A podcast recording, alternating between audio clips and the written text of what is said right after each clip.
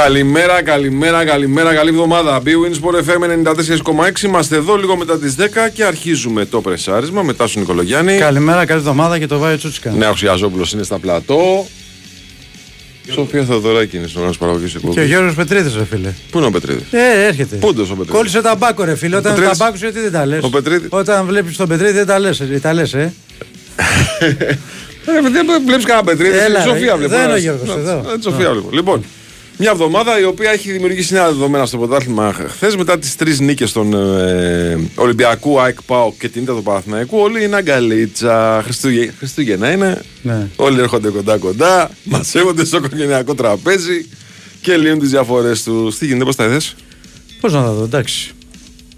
Ήταν ε, το μάτσο του Άρη με τον Παναγικό. Είχαμε πει εδώ και πολύ καιρό ότι είναι πάρα πολύ δύσκολο για τον Παναγικό, διότι ο Άρης προερχόταν από ήττα από τον Ατρόμητο. Ήταν δεδομένος ότι έψαχνε μια, ένα αποτέλεσμα για να αντιδράσει και το αποτέλεσμα αυτό ήρθε με τον τρόπο που ήρθε.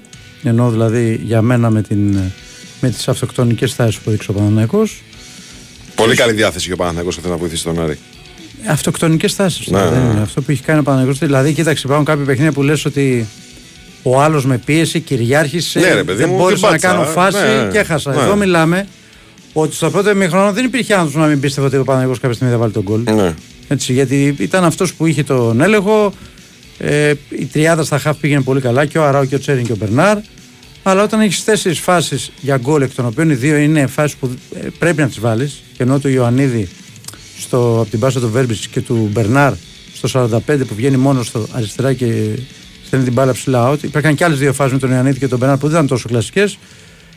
Ε, εντάξει, μετά, οκ, ε, όταν βγαίνεις από αυτό το ημίχρονο χαμένος, μετά καταλαβαίνεις ότι είναι και λίγο δύσκολο να αντιδράσεις γιατί παίζεις και σε μια δυνατή έδρα. Σε ένα ματς το οποίο ο Άρης δεν έκανε φάση για γκολ να πεις ότι ρε παιδί μου. Δεν χρειάστηκε να κάνει ώρες Αυτό. Έκανε ο Παναγιώτης Έβαλε δύο φάση γκολ για- μόνος του Παναθηναϊκού. Ε, ε, Έκανε ο Παναγιώτης φάση για Αυτό γκολ. ο ίδιος. έκανε δύο γκολ μόνος του Και Παναθηναϊκού. το τρίτη, η τρίτη φάση του Άρη είναι πάλι από λάθος του Παναγιώτου. Του Κότσιρα. Μπράβο, που την η παίρνει πάνω πρώτη φάση. Παναγίδη, λες, Το η 0 πρώτη, η πρώτη ναι. φάση, ναι. Η δεύτερη είναι το λάθος του Μπρινιόλη. Και η τρίτη είναι η πάσα του Γετβάη στο Τζούρισιτς, ο οποίος μπήκε αλλαγή και κανείς δεν κατάλαβε ότι έπαιξε. Ναι. Έτσι. Καλά, γενικά Διότι- χθες δεν λειτουργήσαν οι αλλαγές. Καταρχάς, δεν- να- καταρχάς να πούμε κάτι για να είμαστε δίκαιοι και σωστοί. Η νίκη, παρά το γεγονός ότι ήταν μια δίκαιη νίκη για τον Βέβαια, Άρη. ναι, Έτσι, ναι, όπως ναι, ήρθε, ναι. ο Άρης το έπαιξε έξυπνα το παιχνίδι, έπαιξε, έκλειξε τους χώρους. Ο Μάτζιος, που είναι ένας προπονητής ο οποίος είχε και πολύ καλή παράδοση με τον Παναναϊκό, το ίδιο έκανε και με τον Αστέρα Τρίπολη πέρσι, το ίδιο έκανε φέτος με τον Άρη, έκλεισε τους χώρους τελείως, έπαιξε με αντεπιθέσεις, ε, εκμεταλλεύτηκε στο έπακρο τα λάθη ε, των ε, παικτών του Παναναϊκού και πήρε μια νίκη. Από εκεί και πέρα για τον Παναγικό ήταν όλα στραβά. Και όπως είναι στις νίκες όλοι, έτσι και στις ήττες ευθύνονται όλοι.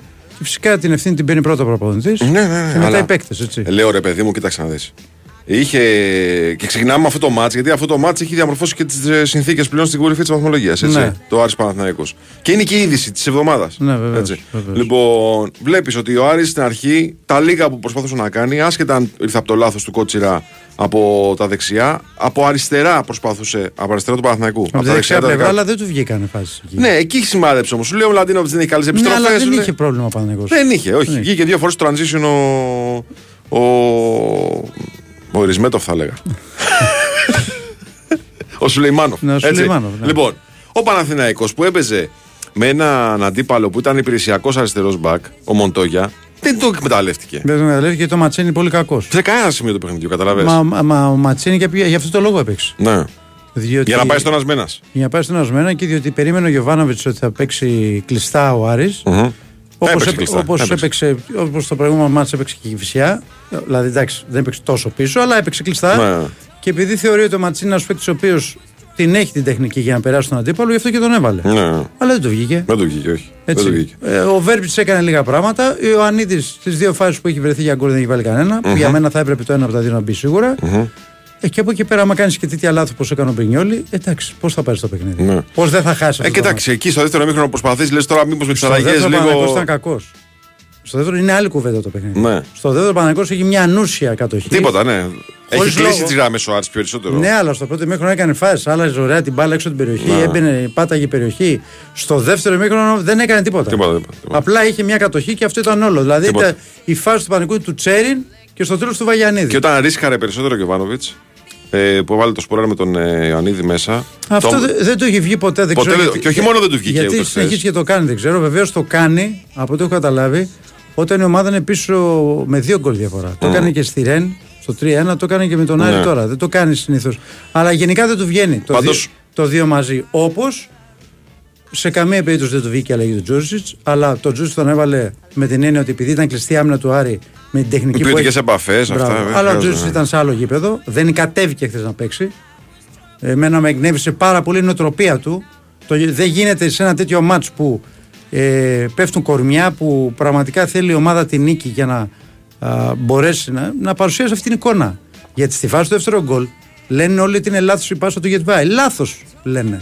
Ο Γετβάη τη δίνει την μπάλα Δεν σε, μοι- αυτ- σε αυτόν που είναι ελεύθερος. Δεν μοιάζει με τον κόλ που φάγε στο Καϊσκά και ο Παναθηναϊκός. Όχι, όχι τόσο πολύ. Αυτό, Ε. εδώ, αυτό εδώ είναι όχι, όχι. Με τον Τζέριν και τον ε, Αράο. Όχι, όχι, όχι. όχι. Εκεί έχει, έχει, έχει, έχει κάνει λάθος ο Τσέριν. Ναι. Εδώ τώρα ο Γετβάη δίνει σωστά την μπάλα στον Τζούζι που είναι μόνος του. Αλλά Και κάνει αντί- βήματα προς τα πίσω. Αλλά αντί ο Τζούζι αντί να πάει προς την μπάλα, πάει προς τα πίσω. Ναι. Σε χαλαρό στυλ. Ε, και μετά είναι σε. Ε, ε, ανοργάνωτη άμυνα του Πανανέκου και τρώει ένα Ανισορροπία, πολύ- ναι. Έχει πολύ ανισορροπία. φθηνό δεύτερο γκολ. Μετά, τη, μετά τη, το πάτημα του Γκαζιού από τον Γιωβάνοβιτς που έβαλε μέσα δύο επιθετικούς και αυτά, το μόνο που έγινε στο παιχνίδι ήταν να εμφανιστεί ο Άρης. Γιατί Δεν βγήκαν έγινε, χώροι, θα σου πω βρέθηκαν γιατί. χώροι, Θα σου βρέθηκαν πω γιατί. χώροι. Γιατί έβαλε δύο, δεκα, δύο δεκάρια, φέρε στα εξτρέμ. Εντάξει, εκεί πάμε να κάνουμε μια κουβέντα για ποιο λόγο δεν έπαιξε ο Παλάσιος. Δεν έχω καταλάβει. Ούτε ακόμα. εγώ έχω καταλάβει, να σου Δεν πω, έχω ναι. ρωτήσει κιόλας για να μάθω, αλλά μου έκανε τρομερή εντύπωση. Ναι. Δηλαδή, ο Παλάσιος σε αυτά τα παιχνίδια τα οποία είναι υψηλή ένταση είναι από αυτούς που αν δεν ξεκινάνε τουλάχιστον πρέπει να μπαίνουν αλλαγή. Και από τη στιγμή που βλέπεις ότι δεν σου βγαίνει ο Μαντσίνη από νωρίς. ναι. Επίσης έβαλε δύο δεκάρια, δεν έβαλε εξτρέμ, δεν έπαιξε ούτε ο Αϊτόρ. Θα μου πεις το Αϊτόρ τι να το βάλει, το ματς πήγε στη δύναμη, ήταν δύσκολο. οκ, αλλά πιστεύω ότι έβαλε δύο δεκάρια με στόχο να, πα- για- για να πατήσουν περιοχή. Ήξερε ότι όλο το παιχνίδι θα παιχθεί μέσα στην περιοχή, αλλά ουσιαστικά δεν πήρε τίποτα. Και έτσι ο Παναθηναϊκός σήμερα είναι πρώτος μεν, αλλά. Ναι, έχει με ένα πόντο πλέον διαφορά. Στο ένα πόντο τον Κοίταξε, Ολυμπιακό, βέβαια- την ΑΕΚ και στους δύο τον ΠΑΟΚ. Αν τα δούμε τα παιχνίδια συνολικά, το τελευταίο καιρό ο Παναθηναϊκός είναι λίγο κάπως. Ναι, αλλά εγώ δεν. Δεν συμφωνώ- έχει την εικόνα αυτή η Δεν εικόνα. συμφωνώ με την κουβέντα ότι. ε, Δηλαδή για μένα το πρώτο μέχρι που έκανε ο Παναγικό με τον Άρη δεν τον έκανε ούτε με την Κεσία ούτε με τη Λαμία. Εντάξει, τα μάτια όμως είναι 90 λεπτά. Δεν είναι 45. Ναι, το ξέρω, αλλά έτσι. ε, δεν έχει να κάνει. Έχει, η εικόνα του ήταν πολύ καλύτερη από ό,τι ήταν στα Ναι. άλλα δύο παιχνίδια. Ναι. Έτσι. Αλλά πρέπει να λάβουμε υπόψη μας ότι οι ομάδες που ξεκινάνε τόσο νωρίς την προετοιμασία, Ιούλιο-Αύγουστο, κάποια στιγμή κάνουν και μια κοιλιά. Ναι. Τώρα, αν είναι η κοιλιά του Παναγικού τώρα ή είναι, ή είναι τυχαίο, αυτό δεν μπορώ να το Πέρσι πω. την είχε πατήσει το Γενάρη. Ο Παναθηναϊκός. Ναι, εντάξει. Έτσι, Ε, εκεί πέρσι είχε είναι- κάνει κακές πέρσι- ναι. εμφανίσεις. Ναι. Φέτος έπαιξε πολύ απαιτητικά παιχνίδια το καλοκαίρι με τη Μασέη, με την Μπράγκα. Ε, είναι κάποιοι παίκτες που φαίνεται ότι είναι τεφορμανισμένοι, αλλά από εκεί και πέρα το μεγαλύτερο πρόβλημα για μένα του Παναναϊκού είναι στα στόπερ.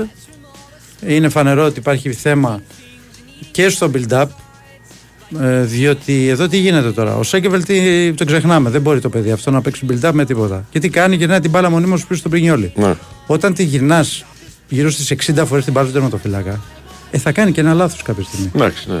Θα μου πεις γιατί δεν τα έκανε πέρσι. Ναι, γιατί πέρσι δεν έπαιρνε τόσο πολλές φορές την μπάλα πίσω. Ήταν ο Μάγνουσον. Παιδιά είναι και τι διαβάζει ο Ο αντίπαλος. οποίος- Ο οποίος ο Μάγνουσον, ο οποίος Μάγνουσον δεν είναι αμυντικός τόσο καλός, αλλά με την μπάλα στα πόδια δίνει μια πολύ μεγάλη ηρεμία στην ομάδα. Καταλαβαίνεις. Ναι.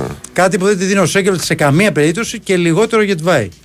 Έτσι, ο οποίος Γετβάη έχει άλλο θέμα για μένα, το γεγονός ότι μένει από δυνάμεις. Και έφευγε και πήγαινε. Καλά, αυτό Ανέβαινε full. Αυτό άστο. αυτό Βγάλε ήταν- που πας, ρε Γετβάη. Κάτσε πίσω, ρε Γετβάη. Πού πας; Εκεί έγινε αλλαγή στο 91, νομίζω ένας από τους Ενδεικτικό είναι αυτό, εντάξει. Ε, ένας γιατί πρώτος- πολλοί στέκονται γιατί βάζεις, χάνει 2-0 και βάζεις το 5. Δεν το κάνει γι' αυτό. Το κάνει για να στείλει μήνυμα στο Γετβάη. ρε Ε, παιδιά, ναι, εντάξει. ναι, γι' αυτό είχε βάλει τον Αράο πίσω και τον έβαλε στη θέση Ναι. του. Αλλά θέλω να σου πω ότι εκεί, στου κεντρικού αμυντικούς, η απουσία του Μάγνουσον και το γεγονός ότι ο Πάλμε Μπράουν δεν έχει βοηθήσει ακόμα, έχει τους δύο αυτούς παίκτες που παίζουν συνέχεια και αυτό είπα, είναι θέμα. Ναι. Δηλαδή είναι θέμα, το μυαλό δεν είναι καθαρό. Βεβαίως θα μου πεις τώρα τι φταίει ο Σένκεφελντ στη φάση του Μπρινιόλη. Οκ, ο Μπρινιόλη έχει κάνει λάθος. Καλά, έφαγε, έφαγε δύο γκολ ο Παναθηναϊκός χωρίς να φταίνει τα στόπερ χθες. Ναι, δεν υπήρχαν όμως και τα στο πουθενά. για να Ε, δεν παίξουν. υπήρχαν, ναι, Εντάξει, αλλά- Στο πρώτο, οκ. Στο δεύτερο όμως τι κάνανε.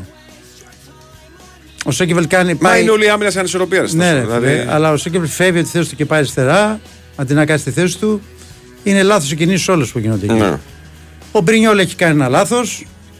Καταλαβαίνω ότι σήμερα είναι στα μανταλάκια, τον έχουμε κρεμάσει, τον έχουμε βγάλει άχρηστο, ανίκανο και όλα αυτά. Στην Ελλάδα είμαστε. Εγώ λέω ότι τα λάθη είναι για τους ποδοσφαιριστές και τα λάθη είναι για τους ανθρώπους. Όποιος δουλεύει πάντα κάνει λάθη. Το θέμα είναι να τα βάζει στη ζυγαριά, ποια είναι τα λάθη και ποια είναι τα σωστά και να καταλάβεις αν κάνει ένας ποδοσφαιριστής ή όχι. Τώρα να κάθουμε να κάνουμε συζήτηση για τον Πρινιόλη, ο οποίος Για δύο χρόνια. Όχι, ποιος την άνοιξε την κουβέντα αυτή; Ποιος την άνοιξε; Έλα, πες. μωρέ, τα στο- Δεν εντάξει. να δεις τώρα τι γίνεται. Ε, καλά, εντάξει. Ε, ότι να, τον κρίνω- να πούμε ότι έκανε λάθος, όπου ήταν τραγικό λάθος, ναι, μέχρι εκεί όμως, τελεία. Χαίρομαι πολύ. Ασίστ έκανε στο Μορόν. Αυτό σου λέω, ναι. Ασίστ έκανε. Λοιπόν, τα άλλα, μια γρήγορη. Ε, τα άλλα μια γρήγορη, ο Ολυμπιακός εύκολα γίνεται στον Παναιτωλικό. Όχι Πα- τόσο εύκολα. Παρότι προηγήθηκε ο Παναιτωλικός, εντάξει, οκ. Όχι τόσο εύκολα. Πάλι Φορτούνης εκεί. Ο ε, Φορτούνης, ο Φορτούνης καθάρισε. πήρε την μπαγκέτα του αρχηγού. Εντάξει. Αυτή τη στιγμή το έχουμε συζητήσει από το καλοκαίρι. Δεν έχει ο Μαρτίνεθ τρόπο να παρατάξει ομάδα χωρίς φορτούνη ε, και να ξέρει ότι θα έχει αποτέλεσμα. Δεν, δεν, δεν, δεν το έχει βρει ακόμα. Ναι. Έτσι. Αυτή τη στιγμή ο Φορτούνης είναι το νούμερο ένα στον Ολυμπιακό. Με διαφορά το Ναι. νούμερο 2. Έτσι. Η ΑΕΚ πάλι μπήκε στη λογική. Η ΑΕΚ ε, είχε ένα τρελό πρώτο ημίχρονο που φαινόταν θα έρθει 0-3 το μάτς. Ναι, ναι, ναι. Δεν ήρθε, έχασε μια- ένα άχαστο. Ο Παμλίδη. Ο Παμλίδη που αν τον γκολ εκεί, αν γίνει ένα-ένα, δεν ξέρω ποια θα είναι η εξέλιξη του αγώνα. Ναι. Και στο δεύτερο ημίχρονο δεν ήταν καλή. Όχι. Δηλαδή ήταν, Έκανε πολύ λιγότερα. Έκανε πολύ λιγότερα. Εντάξει, οκ. Πήρε όμως το παιχνίδι. Δεν Το απειλήθηκε μετράει. όμως ουσιαστικά. Όχι, όχι, δεν απειλήθηκε. Δεν απειλήθηκε. Με άμα Πήρε- ξέρεις τη φάση του Παυλίδη, του Παυλίδη, δηλαδή δεν είχε φάση. Πήρε το παιχνίδι. Ο ΠΑΟΚ, έχουμε- έχουμε πει Δεκέμβρη, μπαίνουμε Δεκέμβρη, αρχίζουμε και πετάμε. Εντάξει, ο ΠΑΟΚ ε, είχε το σχετικά πιο εύκολο παιχνίδι μαζί με τον Ολυμπιακό από, από τους τέσσερις. Ναι, ναι, ναι. ναι, ναι. Και τώρα, φίλε, μπαίνουμε σε εβδομάδα παλαβομάρας. Με τρία παιχνίδια, τέσσερα παιχνίδια, τρία στο Europa League, ένα στο Conference League. Με πολύ σημαντικά μάτς για όλους. Οπότε λοιπόν έχουμε πάρα πολλά να συζητήσουμε. Ένα διάλειμμα και Πάμε επιστρέφουμε. στα Εγώ να σας πω ότι έρχεσαι στην BWIN για τη ρουλέτα, το blackjack, το poker, τα παιχνίδια με ζάρια, τα κορυφαία game shows και τα μέτρια τραπέζια με Έλληνες dealer. Το live casino πάει σε άλλο επίπεδο. Ρυθμιστή σε ΕΠ, συμμετοχή για άτομα άνω των 21. Παίξει υπεύθυνα όροι και προποθέσει στο bwin.gr. Winsport FM 94,6. Είμαστε η Worldline Greece και ξέρουμε ότι η επιχείρησή σου είναι όλος ο κόσμος σου. Είμαστε εδώ για να σου προσφέρουμε ιδέες και λύσεις ηλεκτρονικών πληρωμών που δεν έχεις φανταστεί και περισσότερες δυνατότητες για ανάπτυξη με την καινοτομία και την παγκόσμια εμπειρία μας ως μέλος της νούμερο 1 εταιρείας αποδοχής πληρωμών και καθάρισης συναλλαγών στην Ευρώπη.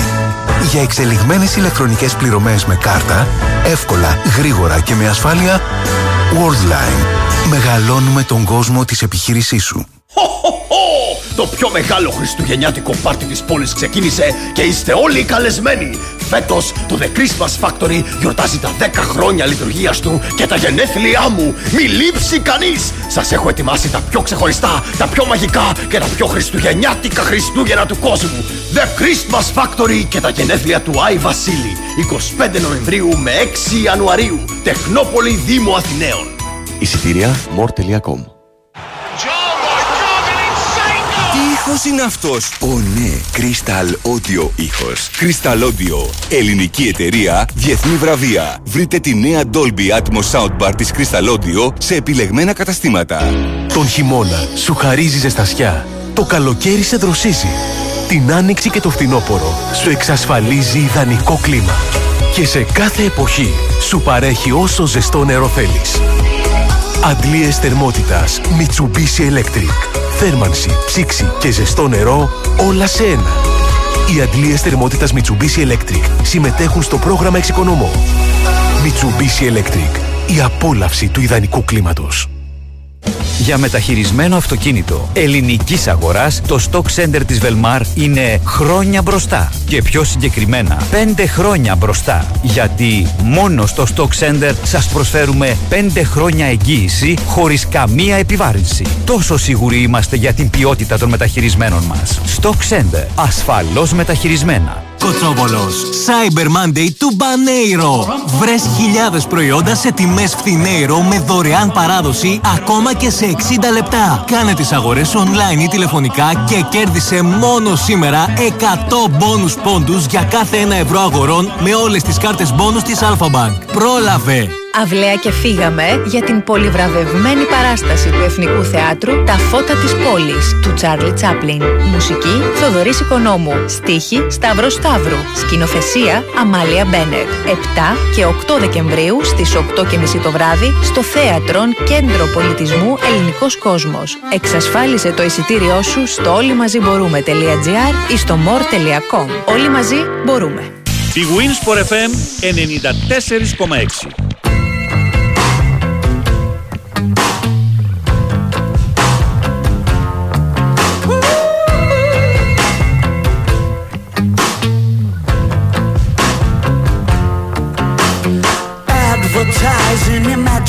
Effective way. Start your free trial today.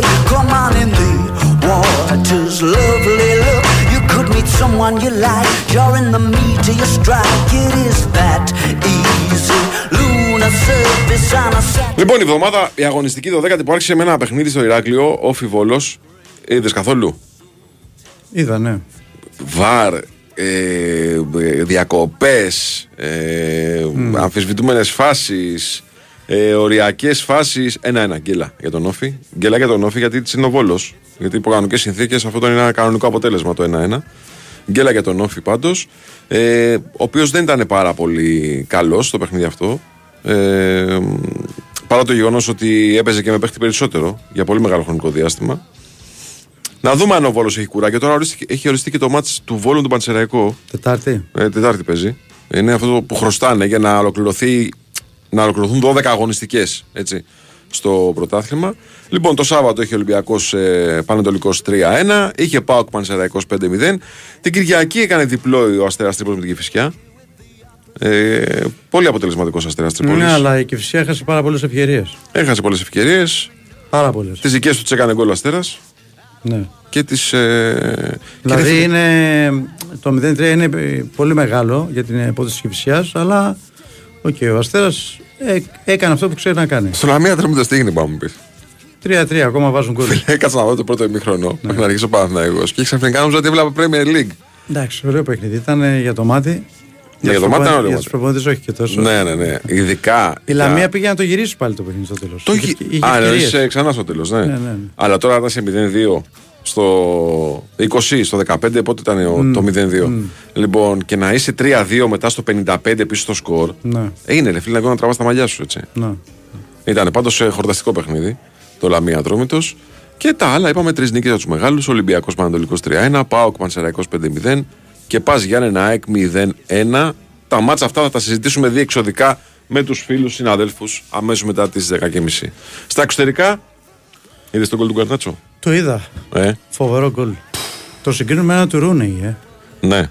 Ε, Όμως ο Ρούνεϊ το έχει βάλει στην Arsenal νομίζω όμως. Όχι στην Everton. Έχει διαφορά, Ε, έχει Έχει, διαφορά. έχει μια διαφορά. Δεν έχει σημασία. Αυτό το γκολ όπου και να μπει είναι γκολάρα. Ναι, ναι, ναι, τρομερό, τερμα, τρομερό τεμάχιο. Τρομερό τεμάχιο. Ε, τι άλλο είχε σημαντικό; Το City Liverpool 1-1. Οκ. Γλιτώσα- Γλιτώσαμε. α- άντεξες. Γλιτώσαμε. Άντεξες. Τότε να με έχει πάρει. Η τότε να μην τι έχει πάθει, ρε φίλε. Γύρισε ο Σταύρος στη δουλειά. Κατάλαβε. Γύρισε ο Σταύρος στη δουλειά. Όσο ήταν σπίτι με αναρωτική, τότε να πήγαινε τρένο. Δεν, δεν μπορούσε να μας γλεντήσει από το τηλέφωνο. Ναι. Τώρα που γύρισε στη δουλειά, τάκ, όσοι περνάνε. Ένα-δύο από την Άστον Βίλα. Όσοι θέλουν μεζέ, Η περνάνε οποία από Άστον το- Βίλα τι κάνει; Ναι, η Άστον Βίλα φίλε πάει για να βγει τετράδα τώρα. Δεν, είναι, δεν μπλέκεις εκεί. Δεν μπλέκεις εύκολα. Εντάξει. Κοίταξε. Ε, στην Αγγλία, ακόμα και οι καλές ομάδες, αν περάσουν ένα πολύ κακό φεγγάρι, μετά χάνουν τέ- τόσο έδαφος και δεν είναι η βαθμοί η διαφορά. Είναι οι ομάδες που μπαίνουν. Γιατί πάλι τον ελληνικό ομάδα τι έκαναν. Η Άντρεξ Φαβούρτη με τον Πάουκ που παίζει νομίζω έχασε. Θα σου Αν πάμε δεν κάνω στους- λάθος, Έχασε. Ε, η Brighton νομίζω κέρδισε. Η Brighton κέρδισε 2-3 την Nottingham. Ναι, έκανε και ανατροπή νομίζω έχανε. Mm. Και η Villarreal κέρδισε. Την είδα τη Villarreal. Έκανε χατρίκ ένας ε, να ξεχωραστεί την, την Πέμπτη αυτός. Λοιπόν, η Άιντραχτ τι έκανε, έχασε από τη Στουτγκάρδη. Ναι. Μέσα. Έχασε. Είναι στην 7η θέση της βαθμολογίας με 18 ποντάκια. Έχασε η Άιντραχτ. Ναι. Ε, Η Villarreal νίκησε με πρωταγωνιστή το Μοράλε, ο οποίος έκανε hat-trick. 3-1. Την Το είδα Οσασούνα. το παιχνίδι. Ε, το παιχνίδι αυτό, αν το δεις το πρώτο ημίχρονο και σου πούνε πόνταρε ένα ποσό όπως το βλέπεις το πρώτο ημίχρονο, θα βάλεις όλα τα λεφτά στο διπλό. Α, ναι. Αν δεις το πρώτο ημίχρονο. Ναι. Αλλά η, Βιερά, η Οσασούνα έχασε ευκαιρίες. Είτε ήταν άστοχη, είτε είχε ο, ο τοματοφύλακα του Βιεράρ τα έπιανε. Και στο δεύτερο ημίχρονο ε, η Βιεράρ ήταν πιο αποτελεσματική, έβαλε τα γκολ, κέρδισε και πλέον πάει με καλή ψυχολογία με τον, να παίξει με τον, με τον Ε, Παναθηναϊκό. ναι, δεν είναι κουρασμένα τα παιδιά τώρα να ξεκουράσουν όμως. Ε, δεν υπάρχει κούραση εκεί τώρα, υπάρχει ποιότητα μεγάλη. Και ποιος άλλος έπαιζε, και η Φράιμπουργκ. Θα σου πω και για Φράιμπουργκ. Ναι. Λοιπόν. Η Φράιμπουργκ, η Φράιμπουργκ, η Φράιμπουργκ. Νομίζω ισοπαλία πρέπει να έχει. Ναι, ναι, ναι, ναι, με την Darmstadt. Μάλιστα. Έτσι. Ένα-ένα με την Darmstadt. Είναι αντίπαλοι των ομάδων την Πέμπτη. Τι θα γίνει την Πέμπτη; Όπου την Πέμπτη θα έχουμε μια μέρα η οποία το ζάπινγκ θα πάει σύννεφο Έχει τέσσερα ματς ευρωπαϊκού ποδοσφαίρου. και για τους οπαδούς, ε, το- ε, και για τους οπαδούς των ομάδων. Δηλαδή, οι Παναθηναϊκοί, Ναι. αν θέλουν να δουν παράλληλα μπάσκετ και ποδόσφαιρο, θα πρέπει να κάνουν συνέχεια ζάπινγκ. Ναι. Γιατί είναι 10 παρατέταρτο το Παρτιζάν, μπάσκετ. Παρτιζάν Παναναϊκός μπάσκετ 10 παρατέταρτο, Βιγιαράλ Παναναϊκός 10 η ώρα. 8 η Οι ώρα. Ολυμπιακοί, 8 αν η ώρα. θέλουν να δουν ποδόσφαιρο και μπάσκετ, θα πρέπει να κάνουν ζάπινγκ συνέχεια. Ναι. Γιατί είναι Μονακό 8 παρατέρα- Ολυμπιακός. 8 η ώρα Ολυμπιακός Μονακό, Μονακό Ολυμπιακός. Μονακό Ολυμπιακός και 8 παρατέταρτο Φράιγκουργκ Ολυμπιακός. Ναι. Και ρε παιδί μου, δεν Οι- είναι ένα Οι μέσα. αεκτήδες δεν έχουν πρόβλημα. Οι Πάω να το αεκτήδες- δω το μπάσκετ μάτι με όχι, εντάξει, ησυχία. ναι. με ησυχία. Δεν είναι εδώ μέσα το ένα μέσα να πεις θα πάρω ένα ταμπλετάκι στο γήπεδο, Ναι, ναι, να ναι. βάλω το go, ξέρω εγώ, να βλέπω το, από την εφαρμογή το μάτς και να παρακολουθώ. Και το... Δεν γίνεται. Πρέπει να είσαι σε Είναι, τηλεόραση είναι μπροστά. κάτι το οποίο φέτος δεν έχει ξανασυμβεί. Όχι. Συμβαίνει αυτή την Πέμπτη και εντάξει. Θα κάνουν τα μικρόφωνα. Εγώ αυτό έχω να πω. Θα κάνουν τα μικρόφωνα. Ναι. Λοιπόν, να στείλουμε μια καλημέρα στο φίλο τον Γιάννη, ο οποίος ε, είναι το αποκτητή μας στο Όσλο, κουφόβραση. Κατάλαβα. Μείον Πλέον 10,5. Μείον 10,5. Χιόνι πολύ. Ναι, έχει λίγο πάγο. Λοιπόν, και μας λέει για ένα σκηνικό που έγινε. Να μην λέμε λέει μόνο για το ελληνικό ποδοσφαίρο τα στραβά. Ναι. Στην πρώτη κατηγορία, οι δύο τελευταίες ομάδες λέει πέφτουν στη δεύτερη. Ναι. Οι δύο πρώτοι από τη δεύτερη ανεβαίνουν. Ναι. Έτσι. Λοιπόν, ο 3, ο 4 και ο 5 από τη δεύτερη κατηγορία παίζουν μπαράζ μεταξύ τους. Ο νικητής παίζει με τον τρίτο από το τέλος στην πρώτη κατηγορία. Για το αν θα πέσει η ομάδα από την πρώτη κατηγορία στη δεύτερη ή αν θα ανέβει αυτή από τη δεύτερη στην πρώτη. Έτσι. Ναι. Καταλαβαίνεις. Καταλαβαίνω, έχω κουραστεί ήδη όμω όσο έχεις πει. Το Σάββατο λέει ήταν κανονισμένο να γίνει το πρώτο παιχνίδι μεταξύ Σταρτ Μπρίνε. Ναι. Η ομάδα του Σταρτ ξέχασε ή από τσιγκουνιά δεν άναψε τα θερμενόμενα καλώδια κάτω από το χορτάρι για να λιώσει ο πάγος. Με αποτέλεσμα το γήπεδο να είναι παγοδρόμιο και να πάρει το παιχνίδι στα χαρτιά στον Μπρίνε. Μάλιστα. Γιάννη μου, αυτά λυνόντουσαν παλιότερα στο πρωτάθλημα. Γινόντουσαν τα παιχνίδια κανονικά. Με πάγο. Με πάγο, με χιόνια. Στα Γιάννα ειδικά. αφού- Γινό, γινόντουσαν κανονικά. Εντάξει, τώρα το έχουμε διορθώσει βέβαια αυτό. η αλήθεια. Ε, δεν, όχι, τα Γιάννα δεν έχουν πολύ καλό αγωνιστικό. Ναι, έχουμε καλύτερο αγωνιστικό χώρο τώρα.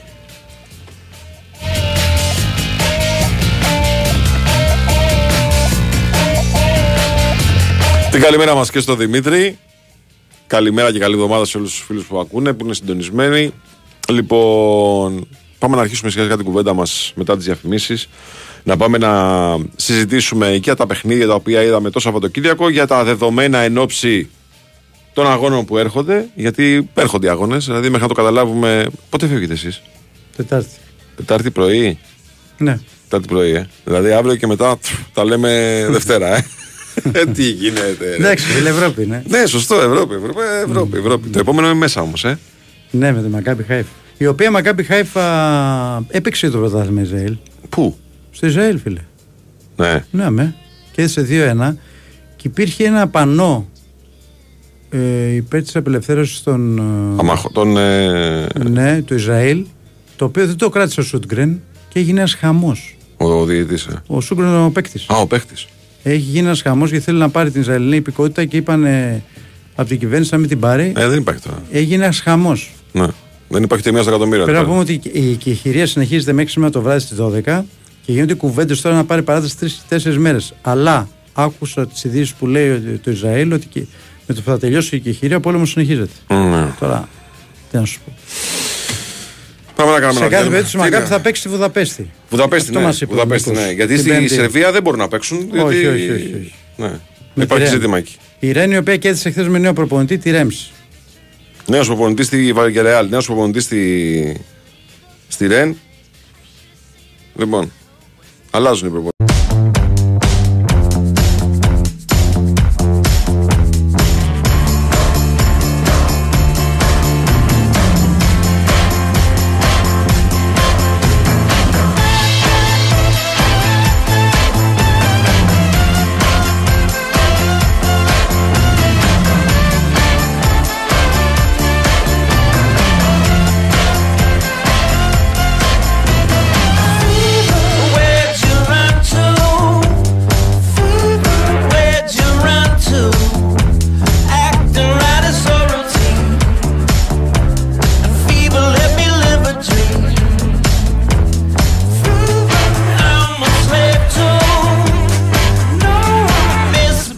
Είμαστε, επιστρέψαμε λίγο μετά τις 10.30. Winsport FM 94,6. Το πρεσάρισμα συνεχίζεται μετά στον Νικολογιάννη. Και βάει Τσούτσικα. Με τον Νέο Χιαζόπουλο στα πλατό, με τον Γιώργο Πετρίδη. Όπ, να τόσο Γιώργο, ε, στην οργάνωση παραγωγής της εκπομπής.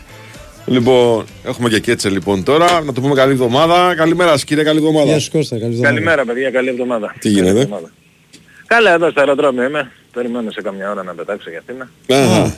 Μάλιστα. Πρώτο Θεός. Πώς είναι πάνω ο καιρός, ρε φίλε; Ε, πάρα πολύ κρύο, ε, αλλά με λιακάδα. Με λιακάδα, Αλλά ε. πολύ κρύο. Ναι. Έχει βοριαδάκι γι' αυτό, Ευτυχώς. έχει καθόλου καιρό. Δεν, έβ- δεν έβρεξε καθόλου χθες. Και έχει και άπνοια κιόλας, αλλά το κρύο κρύο. Ναι, ναι. Ε, εντυπωσιακό. Ε, και χθες είχε πολύ κρύο και στο γήπεδο. Ε, και ε, εκεί μετά στο τέλος ιδίως. Παρ' όλα αυτά περίμενε και αρκετός κόσμος ε, την ομάδα στο Πούλμαν για να βγάλει φωτογραφίες. Εντάξει ήταν μια, μια καλή ατμόσφαιρα. Ε, δεν, υ- δεν υπήρχαν οπαδοί της ΑΕΚ στο γήπεδο, αλλά κάποιοι είχαν καταφέρει να έρθουν από εδώ από την περιοχή προφα- οι περισσότεροι. Ε, ξέρεις με εισιτήρια φίλων τους κτλ. Και, και δεν εκδηλώθηκαν όλα το αγώνα, αλλά μετά στο τέλος υπήρχε και πολλά παιδάκια έτσι περιμένουν τον κόσμο, στεκόντουσαν οι πέστες, βγάζαν φωτογραφίες. Ήταν ε, έτσι ωραία, μια ωραία στιγμή. Τώρα για το παιχνίδι, μια σημαντική νίκη. Η ΑΕΚ σε ένα είναι το τρίτο γήπεδο που πέρυσι είχε απώλεια έτσι που φέτος κατάφερε να, να περάσει. Πέρυσι στη, στη Λεωφόρος είχε χάσει φέτος νίκησε, στην Τρίπολη είχε φέρει σοπαλία φέτος νίκησε και στα Γιάννα είχε χάσει και κατάφερε χθες να, να νικήσει.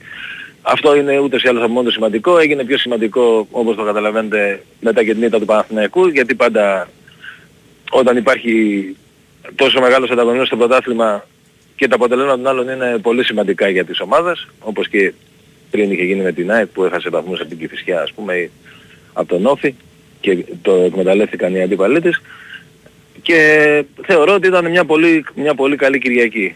Τώρα σε ό,τι αφορά το παιχνίδι ε, η ΑΕΚ έκανε από τα καλύτερα της ξεκινήματα σε αγώνα και ιδίως σε αγώνα πριν από ευρωπαϊκό παιχνίδι. Ναι, στο πρώτο ημίχρονο ήταν καταιγιστική η ΑΕΚ. Ναι, ναι. Δηλαδή σε σχέση, ας πούμε, αν συγκρίνουμε με το παιχνίδι της Τρίπολης, τελικά έληξε 0-3. Ε, χθες ε, η ΑΕΚ ήταν πολύ καλύτερη στο πρώτο ημίχρονο από ό,τι σε εκείνο το μάτς. Και γενικά σε σχέση με αυτό το παιχνίδι ε, της Τρίπολης ή και, και της Κηφισιάς ακόμη, ε, δεν κινδύνευσε και, και, και πολύ. Δηλαδή αν εξαιρέσουμε την τεράστια ευκαιρία του Πάσου, που πράγματι είναι μια ευκαιρία από αυτές που λέμε δεν χάνονται, ε, δεν είχε άλλες ευκαιρίες.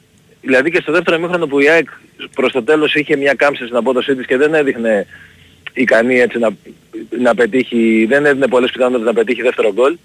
Ε, και πάλι δεν, δεν έφαγε ευκαιρίες. Είδα, είδα δηλαδή σε σχέση με τον αγώνα με, τις, Κυ- με την Κηφισιά ε, μια μεγαλύτερη υπευθυνότητα στην ομάδα και στους ποδοσφαιριστές ατομικά ε, προς, το, προς το τέλος του αγώνα ε, που, που, είναι, που είναι σημαντικό. Δηλαδή δεν υπήρξε φυσικασμός. Εντάξει, συμβιβάστηκαν με το ότι δεν μπορούσαν να παίξουν όπως το πρώτο ημίχρονο και να, να δημιουργήσουν τέτοιες ευκαιρίες ε, για να πετύχουν το δεύτερο γκολ, αλλά τουλάχιστον δεν έδωσαν και την ευκαιρία στον αντίπαλο με λάθη ή με κάποιες ε, αδράνειες να, να κάνει και αυτός ε, ευκαιρίες. Και έτσι το παιχνίδι τελείωσε σχετικά, σχετικά εύκολα. Παρότι στο τέλος είχε δύο κόρνερ που, οκ, ξέρεις, δημιουργεί μια, Μια ανησυχία.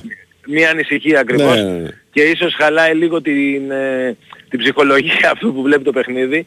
Όμως αν τις βάλουμε φάση ούτε από εκεί βγήκε κάτι, δηλαδή δεν έγινε κάποιος κίνδυνος για, τη, για την ομάδα.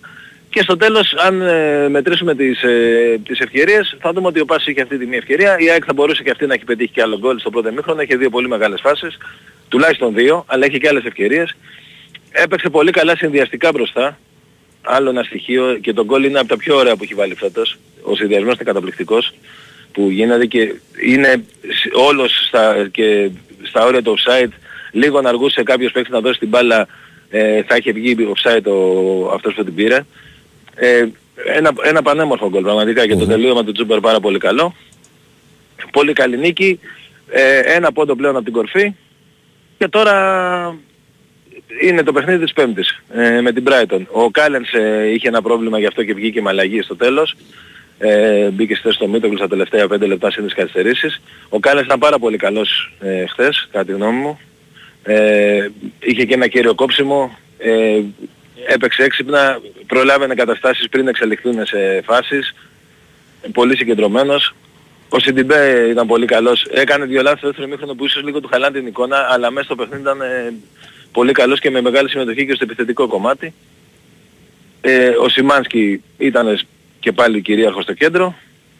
Και μπροστά ε, Πινέδα, Τσούμπερ ε, και ο Ελίασον όχι τόσο εύστοχος όπως άλλες φορές στις έντρες του αλλά καλός, ο Γκατσίνοβιτς είχε διάθεση αλλά δεν, δεν ήταν καλός, δεν είχε καλές εκτελέσεις ούτε σε πάσες ούτε σε προσπάθειες για να σκοράρει ο ίδιος και έκανε και κάποιες προσπάθειες ε, βεβαιασμένες αλλά τουλάχιστον το θετικό με τον Γκάτς είναι ότι είναι πλέον φαίνεται 100% έτοιμος ε, σωματικά γιατί έχει περάσει και αυτός στα λεπορία οπότε περιμένουμε στα επόμενα παιχνίδια καλύτερα, ε, καλύτερη απόδοση. Ε, κάποιος τραυματισμός δεν προέκυψε. Να πούμε για τον Πόνσε ότι δεν ξεκίνησε χθες γιατί ε, είχε όλη την προηγούμενη εβδομάδα κάποιο θέμα, ουσιαστικά δύο προπονήσεις είχε κάνει μόνο κανονικές, γι' αυτό ήρθε από τον πάγκο. Και τώρα περιμένουμε ε, τις ελάχιστες ελπίδες που υπάρχουν για Γιόνσον και Γκαρσία. Όμως ο Αραούχα από ό,τι λέγεται, από ό,τι μας υπόθηκε δηλαδή όταν έμεινε εκτός αποστολής, την Πέμπτη λογικά θα είναι, θα είναι έτοιμος να, να αγωνιστεί με την Brighton, ένα σημαντικό μάτς, 5-8 παρατέταρτο. Ε, αυτά παιδιά. Γιατί αυτά. με ρωτάνε εδώ, γιατί μου λέει ένας φίλος εδώ, καλημέρα Πολωνάκο, να σου πω για το CDB ότι είναι φορμέ. Έχεις παρατηρήσει κάτι τέτοιο; Όχι, εγώ σου λέω και πάλι ότι χθες ε, στο πρώτο μέχρι ήταν από τους καλύτερους παίχτες. Ναι. Στο δεύτερο μέχρι να κάνει ένα-δύο λάθη, αλλά δεν ήταν καθόλου τεφορμένα είναι. Ναι. Το αντίθετο. Εγώ αυτό που μου έμεινε από το μάτς, πέρα από το πρώτο ημίχρονο το εντυπωσιακό, ήταν ότι αν ήταν λίγο πιο ουσιαστικός ο Άμπραμπατ, η ΑΕΚ θα είχε βάλει γκολ και στο δεύτερο ημίχρονο. Εύκολα. Αυτός λίγο ναι, χάλωσε, λίγο δεν χάλωσε. μίλησα λίγο. για τις αλλαγές. Ναι. Ε, Κοίτα, ο Άμπραμπατ, ο Άμπραμπατ όταν μπήκε αλλαγή, ε, τρεις-τέσσερις φορές βρέθηκε ε, σε καταστάσεις καλές και πράγματι δεν είχε καλές επιλογές. Σωστή παρατήρηση. Ναι. Δεν είχε καλές Αυτό μου έμεινε επιλογές. από το δεύτερο ημίχρονο, έτσι. Να, να εντάξει. δημιουργήσει, να δημιουργήσει μια, μια, μια ακόμη ευκαιρία όπως το, για να μπει ένα δεύτερο γκολ. Ναι, σωστό. Ναι. σωστό. Αντίθετα ο Πιζάρο μπήκε καλά, δηλαδή και την μπάλα κράτησε, δεν έκανε ούτε ένα λάθος. Ε, συνδυάστηκε, έφερε την μπάλα πιο κοντά στη, στην περιοχή. Ε, ε, Αυτός έβγαλε και τον Άβραμπατ ε, η μία ή δύο φορές εκεί δεξιά που υπήρχε το κενό. Ναι, όντως δεν... ε, α, με, με, με πιο ουσιαστικό Άβραμπατ όντως μπορούσε να γίνει κάποια Ναι, φάση βέβαια, καλύτερη στο βέβαια. τέλος. Εννοείται. Εννοείται. Συμφωνώ. Τώρα, εν ώψη Brighton, ε, Κώστα, ποια είναι τα δεδομένα; Τι δεδομένα έχουμε; Τα δεδομένα είναι ότι ο- αυτό που είπα πριν, ότι ο Ράουχο το πιθανότερο θα είναι διαθέσιμος. Μμμ. Ο Κάλενς έτσι κι αλλιώς δεν παίζει στην Ευρώπη, οπότε αν υπολογίζεται θα είναι για το επόμενο παιχνίδι με τον Άρη τη Δευτέρα. Θα γυρίσει ο Μουκουντή όμως. Ο, ο Μουκουντή είναι μέσα γιατί έμεινε έξω προληπτικά επειδή η Ομοσπονδία του Καμερούν για δικούς της λόγους δεν έστειλε άδεια να, να αγωνιστεί και Α. υποχρεωτικά χάνει ένα παιχνίδι ναι, υποχρεωτικά χάνει το επόμενο παιχνίδι αν δεν παίξει με την Εθνική εκτός αν η Ομοσπονδία ε, συναινέσει και δώσει άδεια. Είχε πει ότι θα στείλει, δεν το στείλε οπότε η ΑΕΚ δεν ρίσκαρε Οκ, καλά έκανε. ε, να το προφανώς. χρησιμοποιήσει, ναι, έπαιξε ο Κάλενς. Ε, ο Μουκουντή είναι έτοιμος, θα παίξει κανονικά. Ε, το, θα είναι Βίντα Μουκουντή, αν δεν προκύψει κάποιο απρόοπτο. Με τον, ε... Τώρα, το ότι έπαιξε χθες στην δεν ξέρω αν σημαίνει ότι μπορεί να παίξει ο Ρότα στην, ε, με την Brighton. Θα το δούμε αυτό. Ή ήθελε να Ε, δει αν ο Σιντιμπέ να, Ήθε- να του ναι, δώσει ήθελε ένα να το ματς. βάλει, μπορεί να ήθελε να τον βάλει σε ρυθμό Ναι, γιατί ναι, ναι. ήταν εκτός ρυθμού ενώ ο Ρότα είχε παίξει και με την Εθνική Ελλάδος. Ε, οπότε δεν, δεν, δεν το ξέρουμε σίγουρα. Μέχρι τώρα ο Σιντιμπέ έχει παίξει, σε όσα ευρωπαϊκά ήταν διαθέσιμος, ήταν αυτός που, Ναι. που ξεκίνησε. Ο Χατζησαφή πιστεύω θα παίξει επίσης. Αυτά. Τώρα το θέμα είναι με Γκαρσία Γιώσον. Μήπως και γίνει κανένα θαύμα, αλλά λέω και πάλι, το βλέπω δύσκολο. Το βλέπω δύσκολο. Ναι. Για τον Γιόνσον διάστημα επιστροφής υπάρχει. Χρονοδιάγραμμα; Ε, ε, όχι, δεν υπάρχει χρονοδιάγραμμα. Πηγαίνει... Έχει και αυτός ό- τις λίγες ελπίδες που έχει ο Γκαρσία. Άρα είναι τελική ευθεία. Δεν ξέρω αν Ναι, θα είναι με τον ναι. Άρη. Μετά, πολύ, πολύ πιθανό να είναι με τον Άρη. Απλά είναι, είναι α, οι δύο συγκεκριμένοι παίχτες για το μάτς με την Brighton είναι απώλειες. Μεγάλες οι δύο. Και ο Γιόνσον και ο, και ο Γκαρσία. Δυστυχώς. Αν δεν παίξουν δηλαδή θα είναι μεγάλες απώλειες. Ναι, βέβαια, βέβαια. Και το Γιόνσον, ο Γιόνσον, ε, πώς να το πω ρε παιδί μου, βγήκε εκτός την εποχή που ήταν και καλά, ήταν πάρα πολύ καλά. Ναι, ε, όντως. Πάρα πολύ καλά, ήταν σε Όντως. πολύ καλή κατάσταση. Και δεν πήγε και πολύ καλά και η αποθεραπεία, άργησε, έχει αργήσει να, να επιστρέψει σε σχέση με αυτό που, που περιμέναμε στην αρχή δηλαδή. Μμμ. Τουλάχιστον εντάξει να γυρίσει και να είναι καλά. Έχει, έχει ΑΕΚ θέματα με τους τραυματισμούς, οκ, το καλό είναι ότι βρίσκει τρόπο και τα καλύπτει. Ωραία. Καλή επιστροφή, φίλε. Είναι Ευχαριστώ, Κώστα, καλή ευχαριστώ. επιστροφή. Να είστε Έλα. καλά. Έλα, καλή Καλημέρα, επιστροφή. γεια σας. Λοιπόν, στα Γιάννα τώρα ήμουν φίλε. Μμ. Θα πέρναγα από το κέντρο. Πήγαινα απέναντι τη μεραρχία εκεί. Να τρώγα μια ωραία μπουγάτσα. Και μετά μεσημεράκι θα κατέβαινα πολύ κάρπο να φάω δύο δικάβαλα με προβάτινα, τη λιχτά. Και μετά θα γύριζα. Μμ. Θα περνά άδεια από τη δουλειά δηλαδή. Μμμ. Πώ καταλαβαίνεις. Έτσι. Να μην σου πω τα υπόλοιπα τώρα γιατί εντάξει, τα Γιάννη είναι μια υπέροχη πόλη. Μια υπέροχη πόλη είναι ιδανικός προορισμός για να κάνεις διακοπές γιατί έχει πέρα από το ότι είναι μια πολύ όμορφη πόλη έχει και πολύ κοντινές και ωραίες εκδρομές. Μέτσοβο, Πάπιγκο, ε, Βοηδομάτι. Ε, έχει, έχει, έχει, έχει πράγμα ναι, να κάνεις ράφτινγκ. Έτσι. Ή να πει κανένα τσίπουρο στην άκρη. Δεν χρειάζεται να, να μοχθείς.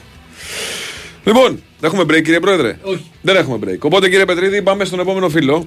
Ε, τροφοδότησε μας με το επόμενο ρεπορτάζ για να πάμε την κουβέντα μας παρακάτω.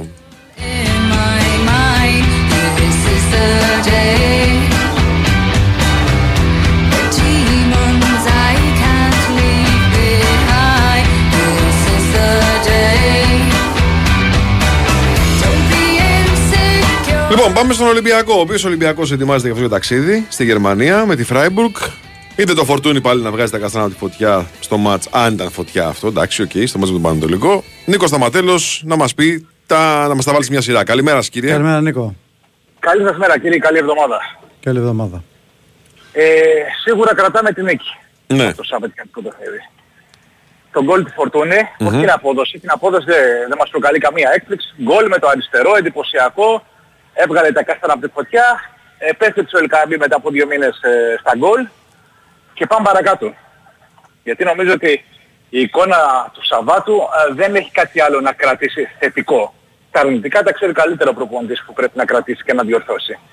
Ε, γιατί η εικόνα του Ολυμπιακού δεν νομίζω ότι είναι από εκείνες που λες μια χαρά περάσαμε, ε, είδαμε το μάτς, ε, μας γέμισε η ομάδα και στρέφουμε την προσοχή μας στο, στο επόμενο παιχνίδι.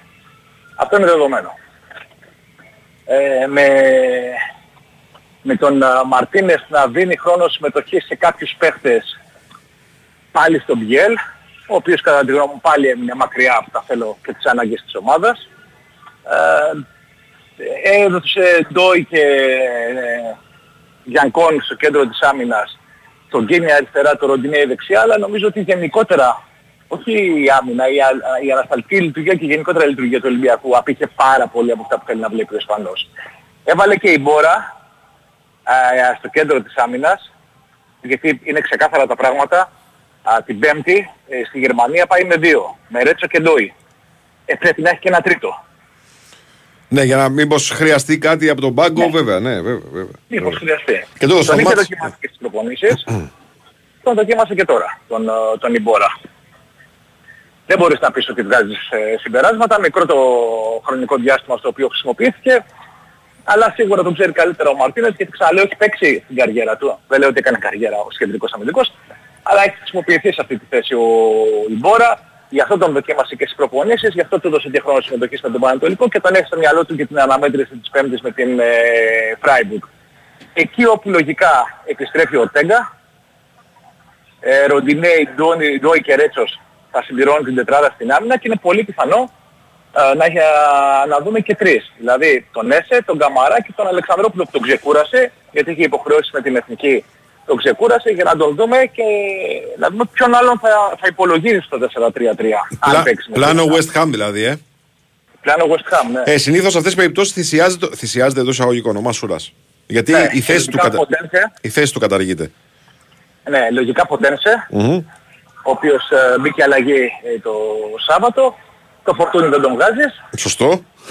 και μένει και ο Ελκάμπη μπροστά. Λογικά Ελκάμπη. Γιατί και ο Γιώβετιτς, θα μου πεις, ε, γενικότερα ο Ολυμπιακός ξαναλέω δεν είχε κακή, καλή εικόνα, οπότε τι να σου κάνει και ο Γιώβετιτς μόνος του μπροστά. Ναι.